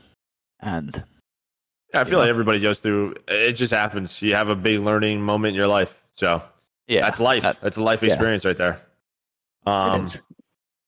Obviously, yeah, not to finish you guys won at champs. MW2 comes around, pretty short lived. No idea. London at this point, it's kind of just a mess, right? The London team. Yeah. You have Nasty, Asim, and Paul. I mean, yeah, they just never figure it out this year, right? Never figure it out. Yeah, it's. Did anyone figure this game out? The New York, yeah. Yeah, true. Sure. I have a lot to say. Yeah, but like I like saying it doesn't like change the fact or anything. You know, whatever happened has happened. They just I got dropped because they said I didn't have the passion anymore. And by that they said I didn't show it.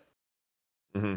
You know, they were trying to make us do like some stuff, you know, like write down and stuff like that. And I was like, listen, I don't write, you know, I'm not writing in a notepad. I was kind of like, I was a bit stubborn, but like, I was also thinking like in my head, I'm thinking like the same way I said to you, like, I've been a top player for 8 years, you know, like don't change what I'm doing.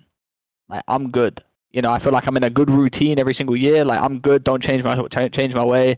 And then in games and stuff like that, they were saying that like I didn't look like I wanted to be there. I didn't look like I wanted to play. I wasn't getting hyped enough and stuff like that. And bear in mind at this point when I got dropped, I was playing like COD like 16, 17 hours a day. Like I was trying, you know, I was, yeah. You know, I was working out in the gym. I was making sure my mental was good. I was playing COD a lot.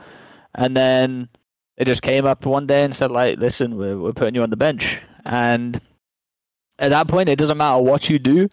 It doesn't matter what you do on the bench. I feel like, for me, like the COD politics is kind of crazy. You know, you get put on the bench and people just instantly assume you're terrible. You can't play again.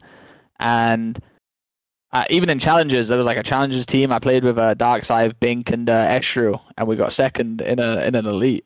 And I was like, low key, I fried. I was like a 1.3 throughout the whole season, throughout the whole like elite thing. And I was like, I didn't get pissed on. Like, I'm going to get my spot back. Like, I'm good. Mm-hmm. And it just didn't happen, which kind of annoyed me because, like, they're getting pissed on and I'm not, you know, and, like, put me back in. I'm back. Like, I'm playing every single day. I wake up early. I stream rank play. I scrim. I then stream rank play again for the rest of the night. I was doing everything in my power to get my spot back. And I felt like no matter what I'd done, I just wasn't going to get it back.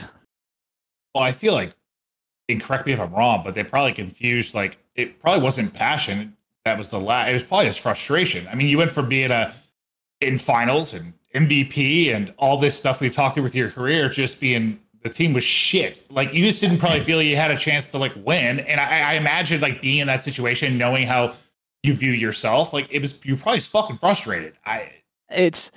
I believe I can win with any team. I genuinely believe I can. You know what I mean? Like that. It's the toughest spot you've been in with a team. I never sat there once and thought like, "Oh, we're shit."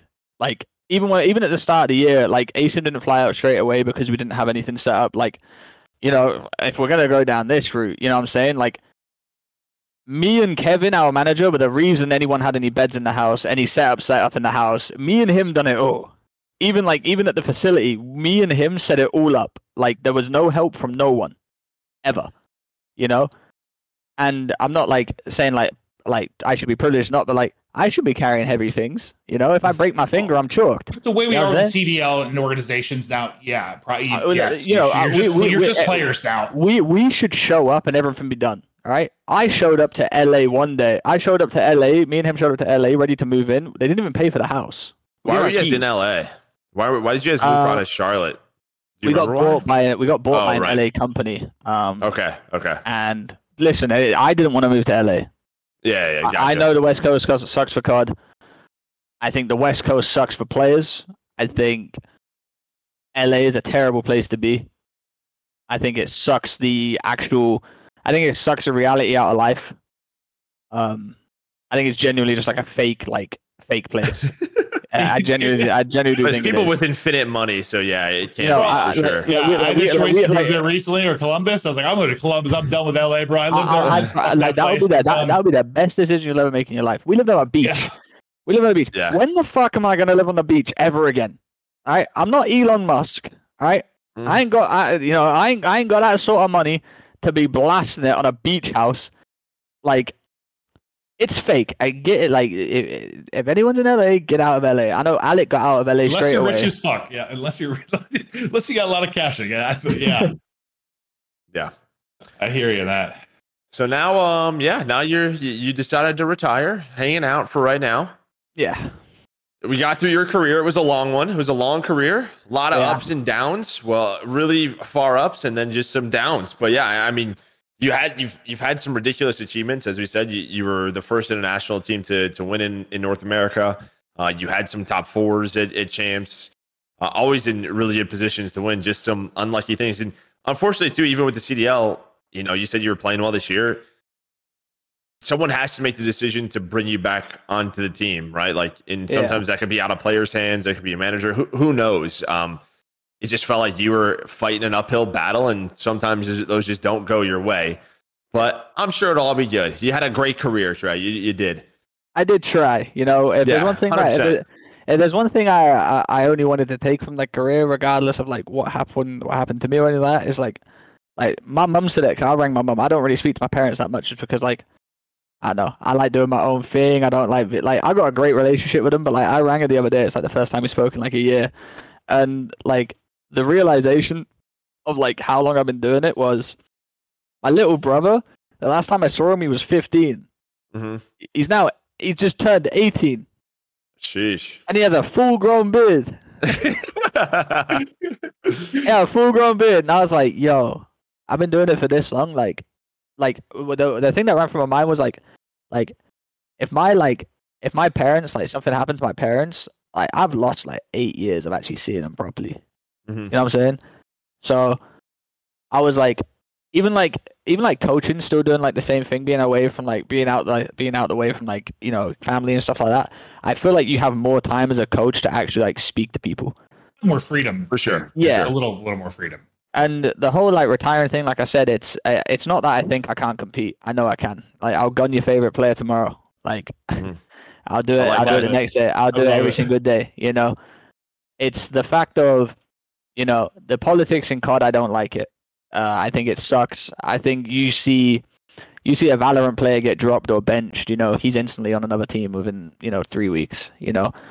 I think COD dynamic sucks. I think a team that's doing ass, you know, they're just continuing playing with the same players. It just doesn't work. Even roster changes, anything like that. So I just wanted to get out of that player dynamic and be in a dynamic where I feel like I can help out people that need the help, because I've had a very long career and I've helped out a lot of people, and I feel like being a coach is the next step where I feel like I can benefit, like actually feeling like I've like contributed instead of just played, you know.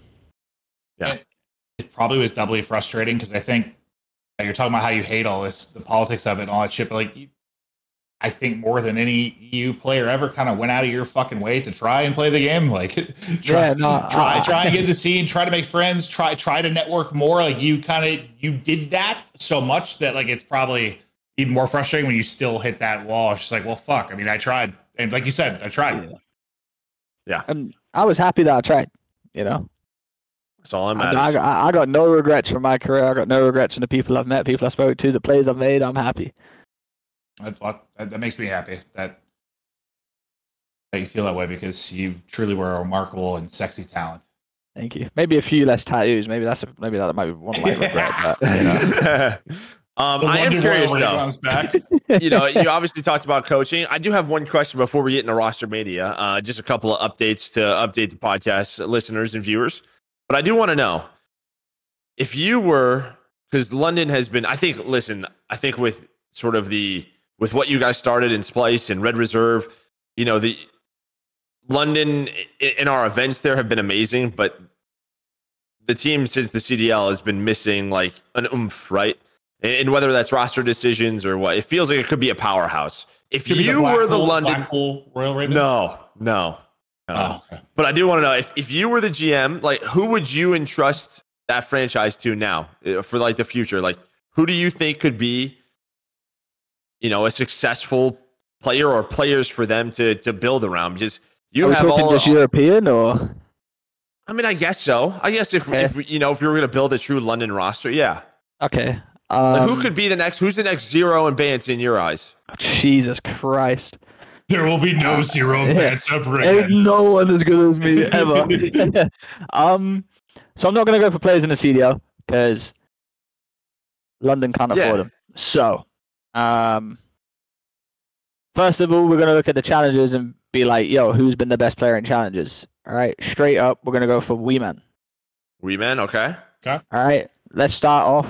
You know, he's been the most consistent winning player for the last 2 years, I'm pretty sure, along with Steve-O.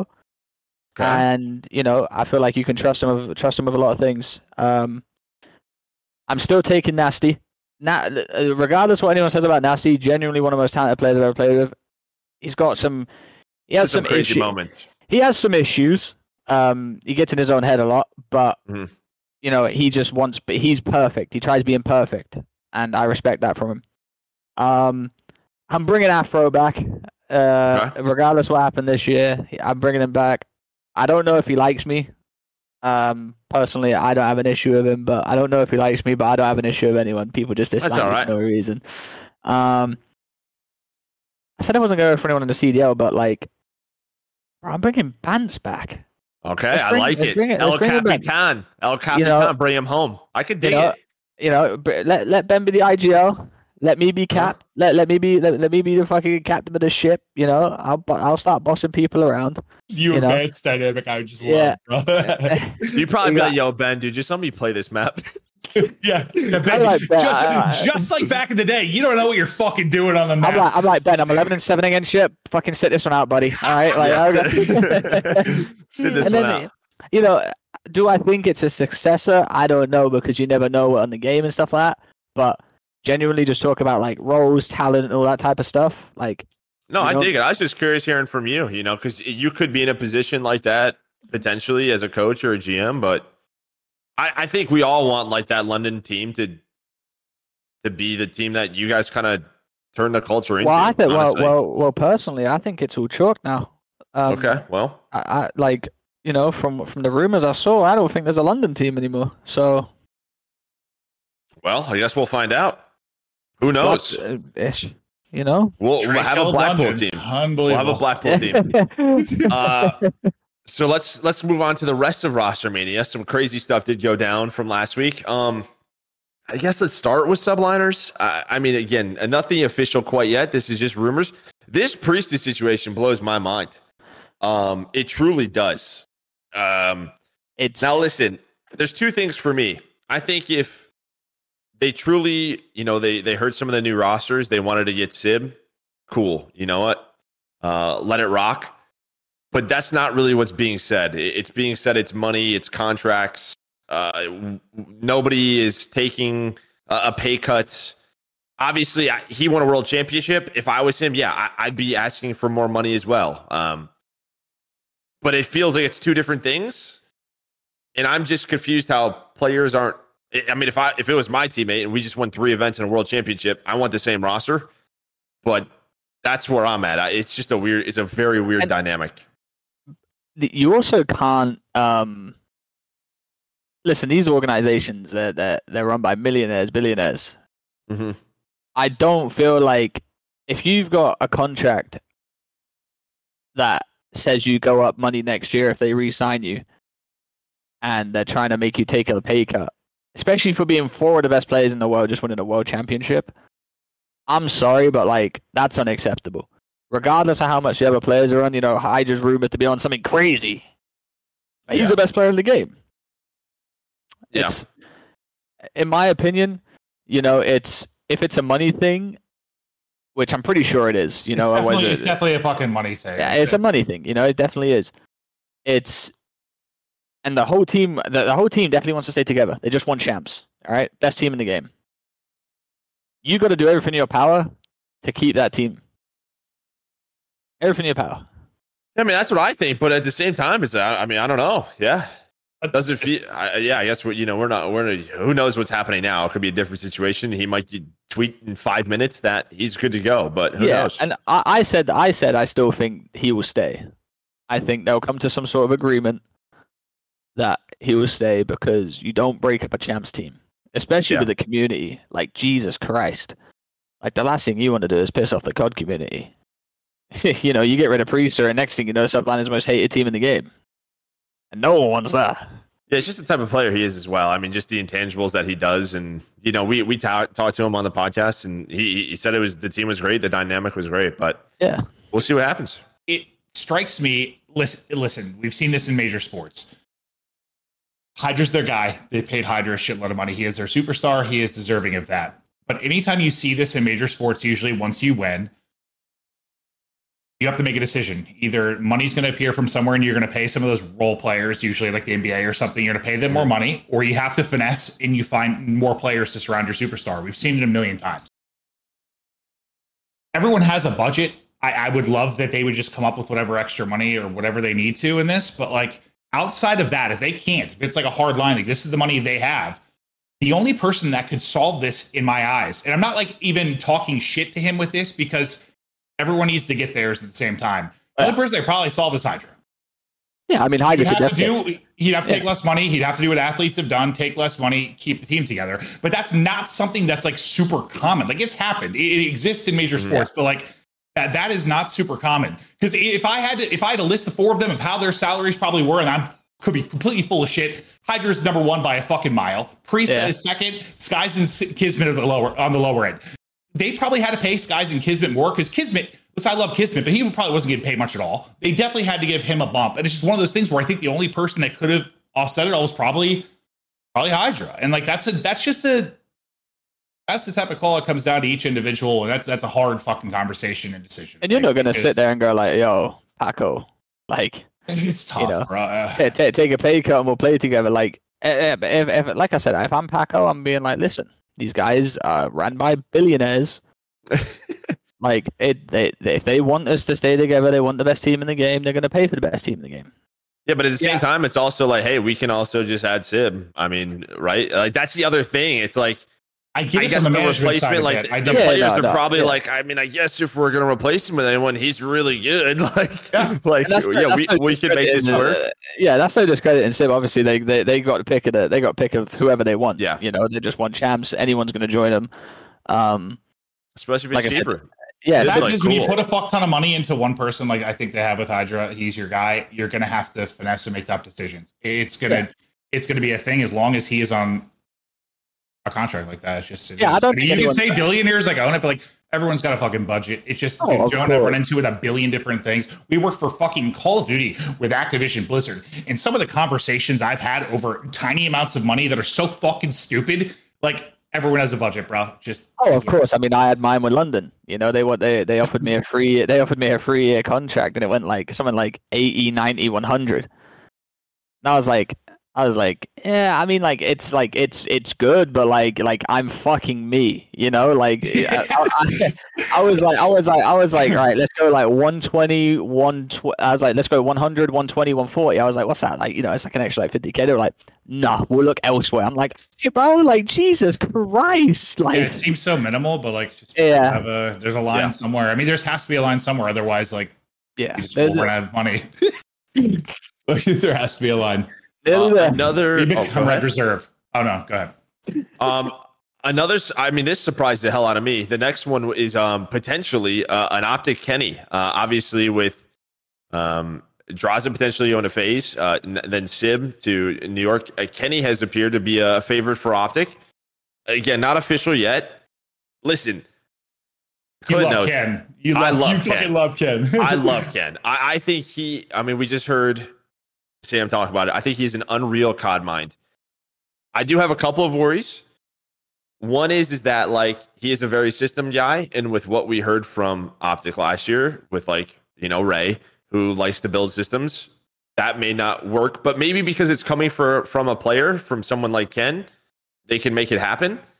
And then individually just didn't have his best year last year, but I imagine he can turn that around. I would just be stoked if I was an Optic fan, because I think like you're going to have a good fundamental team with Ken on your squad. I just think that's what he does, what he brings to a roster, no matter what. I really do hope he doesn't go. Really? And I know it's Optic. Mm-hmm. But everyone's left him on 100 Thieves. Yeah. That's his shit now. Oh, you think like that's his home? Like, that's his home. Him. Yeah, build around him. It's just tough, though, when everyone leaves. Like, what other options does he have, right? It's just tough to build. I know. But, like, yeah. I look at it the way as, like, LA Thieves are a powerhouse along with FaZe and Optic. And... yeah. You know, you look at the 100 Thieves team compared to FaZe, and you're like, it's good, but you look at FaZe like, the Invincibles, you know, the best team in the game, no one can ever beat them. But I feel like if Kenny stayed there, he could get anyone he wanted, within reason, but like, yeah, unless that's the reason why they're all leaving, like maybe they just, yeah, that maybe just what we talked about with New York is the same thing happening there. Yeah, maybe it is. I think I did hear from on Twitter that they had to take a pay cut after they won champs. Yeah, so, I don't know. So maybe it's just that's the economics. Everyone trying to figure it out. It's you know, every esports like bleeding brothers. Yeah, esports is a weird. Esports is a weird place because you know you need the players and you need coaches, but. Like the players, what messed COD up was the inflation that wasn't deserved. Mm-hmm. That's what 100%. Messed COD up. There was a crazy spike that happened, and yeah, crazy spike. Hey, happy for the players though. I'm glad you guys made that cash. The last one, as you said, is draw. I don't. Did we talk about this last week, Clint? I don't think it was a rumor yet when we talked about it. I don't think so. I think I brought it up a couple times previously, thinking I like it. And I don't think anything's finable with all the baiting and stuff on Twitter. I mean, it kind of seems like it's happening just based on like tweets and shit. Yeah, is Draza to FaZe? Listen, I fucking love this because he's what they need. I think they need a little swagger. They need someone with some edge. They can actually be the fucking villains, and getting booed makes a lot more sense to me now if you have somebody like Draza. But like, I just want to say, if this happens, and like, if it's true, he had the choice of like Optic or the choice of FaZe, that I respect the living hell out of him because he could have chose to be the most loved player in the game or the most hated. And he chose winning. He chose being the most hated. And I respect it, bro. Like, you join Optic, you know what you're getting. You know, you're everyone's favorite player for a whole year. But we're not going to act like, you know, people have done that without Optic. You know, like Fred didn't join Optic, but he's got loads of fans. You know, Draza streams. He almost joined Optic. Yeah. But like, you know, he's probably on Optic already too. Yeah. What people need to realize as well that this off season is like 6 months long. You know, mm-hmm. It's a long ass off season, so you know a lot can change. But I feel like the only players you're gonna see get moved about are the superstars, Draza, Pred. They're the first dominoes, right? Well, yeah, that's Draza, Pred, Envoy. I feel like they're the only three right now. Like even Sib's gone under the radar a little bit. You know, yeah, for sure. You know, the only three people I've heard really, or two people actually, is just Pred and Draz. And it's just like, you know, you say you compare it to other sports, the superstars get picked up first, and then everyone else falls into place. You know, it's a 6 month off season. You probably won't see any teams buying any players or getting any players for the next 2 months. Yeah, I mean, outside of the top four, because this would pretty much wrap that up. Because you know, we talked about Ultra potentially with Envoy if that happens, but. I mean, outside of the top four, no one has any idea. We do have the first official signing of the year. That was Snoopy to Boston, so it feels like they're building around him, yeah. Which I think is probably the right call, and it feels like Boston is hungry. It's a hungry franchise right now. We've heard some, you know, that a team that is putting out money is this team, but maybe they just don't have that culture yet where that's where people want to go. But keep your eyes on Boston. They might have a really good team. Outside of that, nobody has a clue. There is nothing. I've seen people try to build teams. It is going to be a weird off season. And like you said, I don't think this is going to get figured out for a long time for a lot of these teams. So is this like probably the craziest maybe off season we're gonna have, like, once everything's done. You think since, like, I guess, like, the 5v5 to 4v4. Yes, I was gonna say like those like kind of artificial crazy years, because they were forced to be crazy because of like the change in team numbers. Like, this might be one of the wilder ones. Like, since the start of the CDL was pretty wild too. I think this is going to be a boring off season in terms of what teams get created. I think your most exciting part of the off season is the superstars going to Optic and all that, like, stuff like that.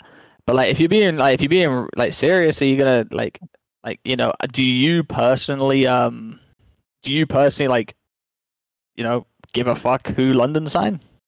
Well, I think it's more just the amount of different teams. The amount of teams that can be made is going to be crazy. Yeah. I think that's what we're just like. It's going to be all over the place. Now that I care more about the contenders than I do who the fuck London signs. Yes. Yeah. I'm just letting you know that if an expansion happens, I'm deleting my retirement suite and I'm coming back, baby. Suddenly he's speaking Spanish or French or some shit. Oh yeah, no, you can't bunch yourself play. Me, I love Trey. Exactly. That is basically all we have. I don't know if we're gonna have roster mini news, you know. Maybe those lineups get officially get announced, but outside of that, it could be a while. So lock in, be patient. Who knows what's gonna happen? Before we let you go, Zero, we do have some community questions coming on in that we're gonna get to before we end. So let's do this first one. This first one is from Jay. He wants to know, if you could run it back on any cocktail that you competed in, what would it be and why? I think this is a pretty easy answer. Wait, what do you think I'm going to say? I would say IW because you're an MVP, but maybe I'm wrong. IW or World War II. Yeah, 100%. Okay. 100%. Why IW? Just because I genuinely felt like it was a fun-ass game. Mm-hmm. It was just straight gunfight, straight World Stars, jetpacks, everything like that. And I was the dog's bollocks. You were like, let's be real. Yeah. And then World War II, I just genuinely think I'm going to back myself and say I was a top 5 sub on that game, and the fact that it was just a good competitive game. Makes sense. Okay. This next one is from Calvin. He wants to know your EU/UK COD dream team. Dream team. Am I on it? Or... You could put yourself on it. I'm down for it. You and Bance are a romantic couple at this point. All right. So, yeah. UK EU COD dream team. All right, so you got me running main. Mm-hmm. You got Hydra and Bance running subs. Okay, I like it. And then... I mean, I was a flex back in the day, wasn't I? You know? Let's bring my boy... Let's bring Jamie Craven in too. I'll get a bit... I'll up the speed. I'll go back to my flex days. We'll start moving about a bit more. Bring Insight in? Yeah, me, Insight, Bance, and Hydra. I love it. In our primes. Just kidding. Of course. I dig it. And then this last one is from a Rip Xbox user. He wants to know why FaZe, Black Ops 4 FaZe, was your favorite team. I think you touched on it briefly, but... Everything was just there. The vibes. There was never a dull moment. You know, we never argued, really, ever. Mm. And I feel like that's pretty special to having a team. It was all, for me, it was all about making sure Asim and Cell were always comfortable and, you know, letting them do what they wanted to do. I think, like, Cell's first event, we played Optic or something like that. He had, like, a 0.34 in a series. And I looked at him, I was like, you're the best in the game. And then from that moment on, I don't think he's ever went negative. Ever. Still, I mean, that's putting up some numbers. That is, for sure. Probably not. If he 1v4 into hardpoint, he'd find a way to be positive. Oh, man. But that is it. I mean, thank you so much, Trey, for joining us, hanging out with us these last couple of hours, sharing some great stories. It was an absolute pleasure. Absolute pleasure, for real. You, listen, your career was brilliant. You did some stuff no one had ever done from you before. You took risks, like you said. You tried. You gave it your all. You had some stumbles late because unfortunate circumstances, like the visa thing. Like, it just got kind of fucky late, but, like, you had a hell of a career, man. And I don't know where everything's going to go with the coaching and content stuff, but best of luck. You've got a fantastic personality. You are a very handsome man. You're going to do just fine. If you ever need, like, advice or want to chat, or if I can help in any way, brother, you and I have always connected well. Just reach out, dude. Of course. I appreciate you both. Maven, do your dumb shit and take us out of here. I just ordered $55 of Shake Shack, 2 double cheeseburgers, a Diet Coke, and 2 fries. It's going to be here in approximately 5 minutes. I'm going to stuff my fat fucking face like a pig, and it's going to be glorious. Everyone have a great night.